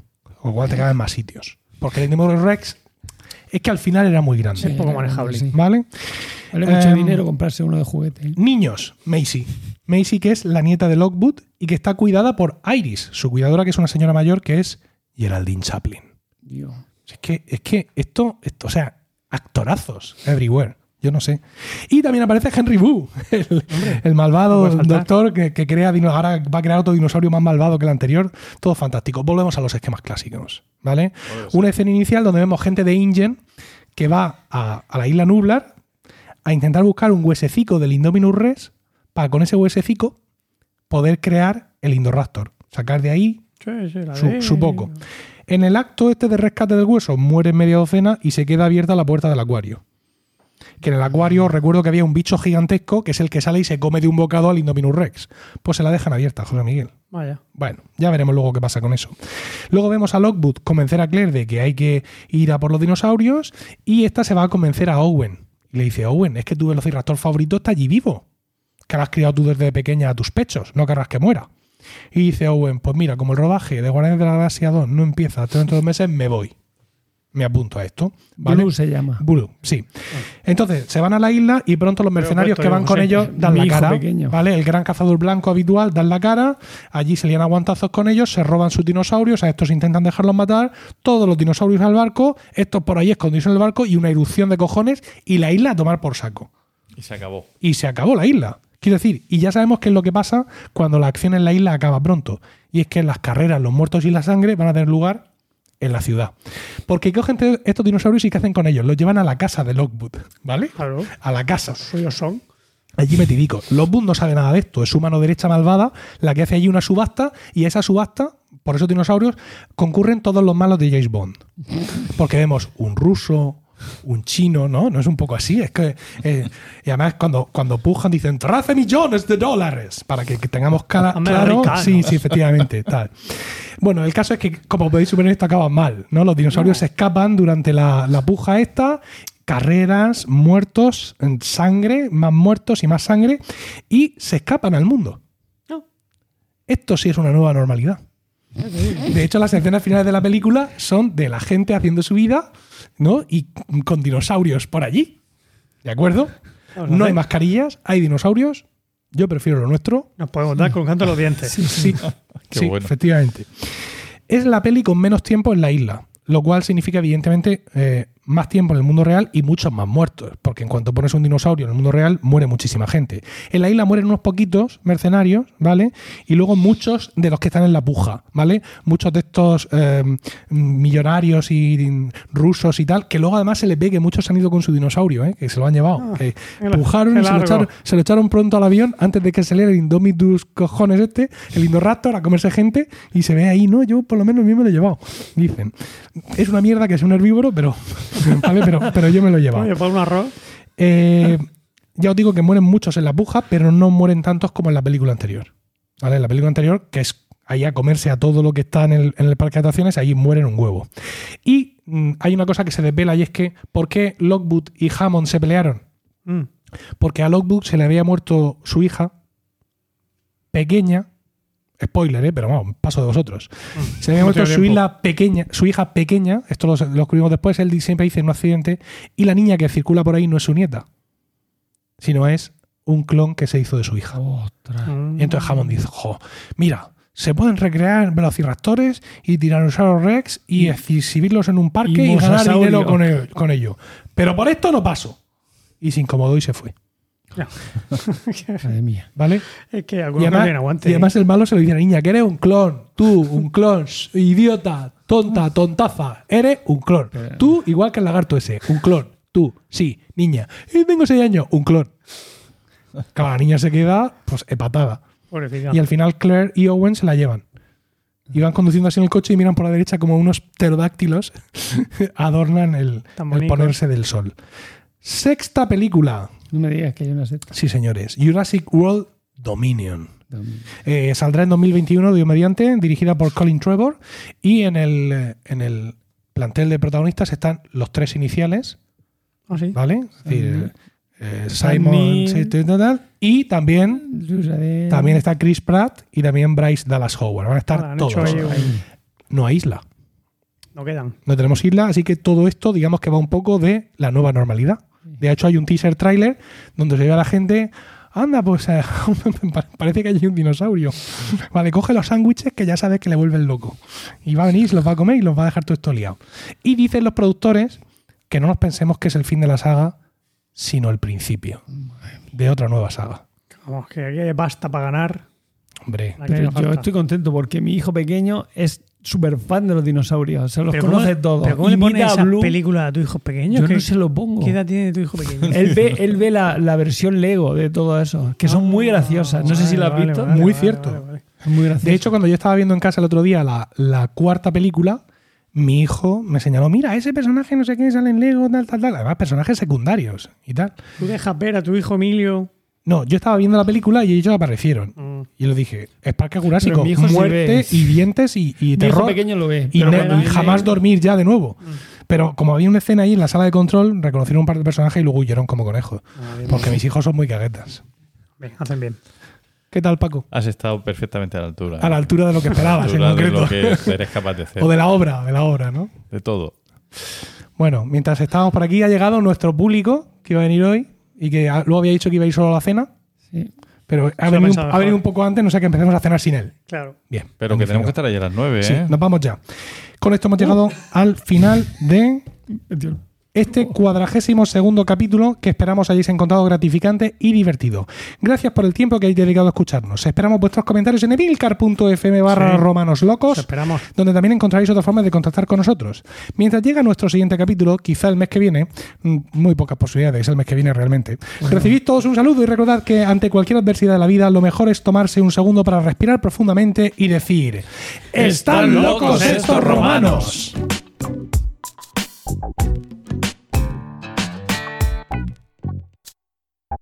Thank you.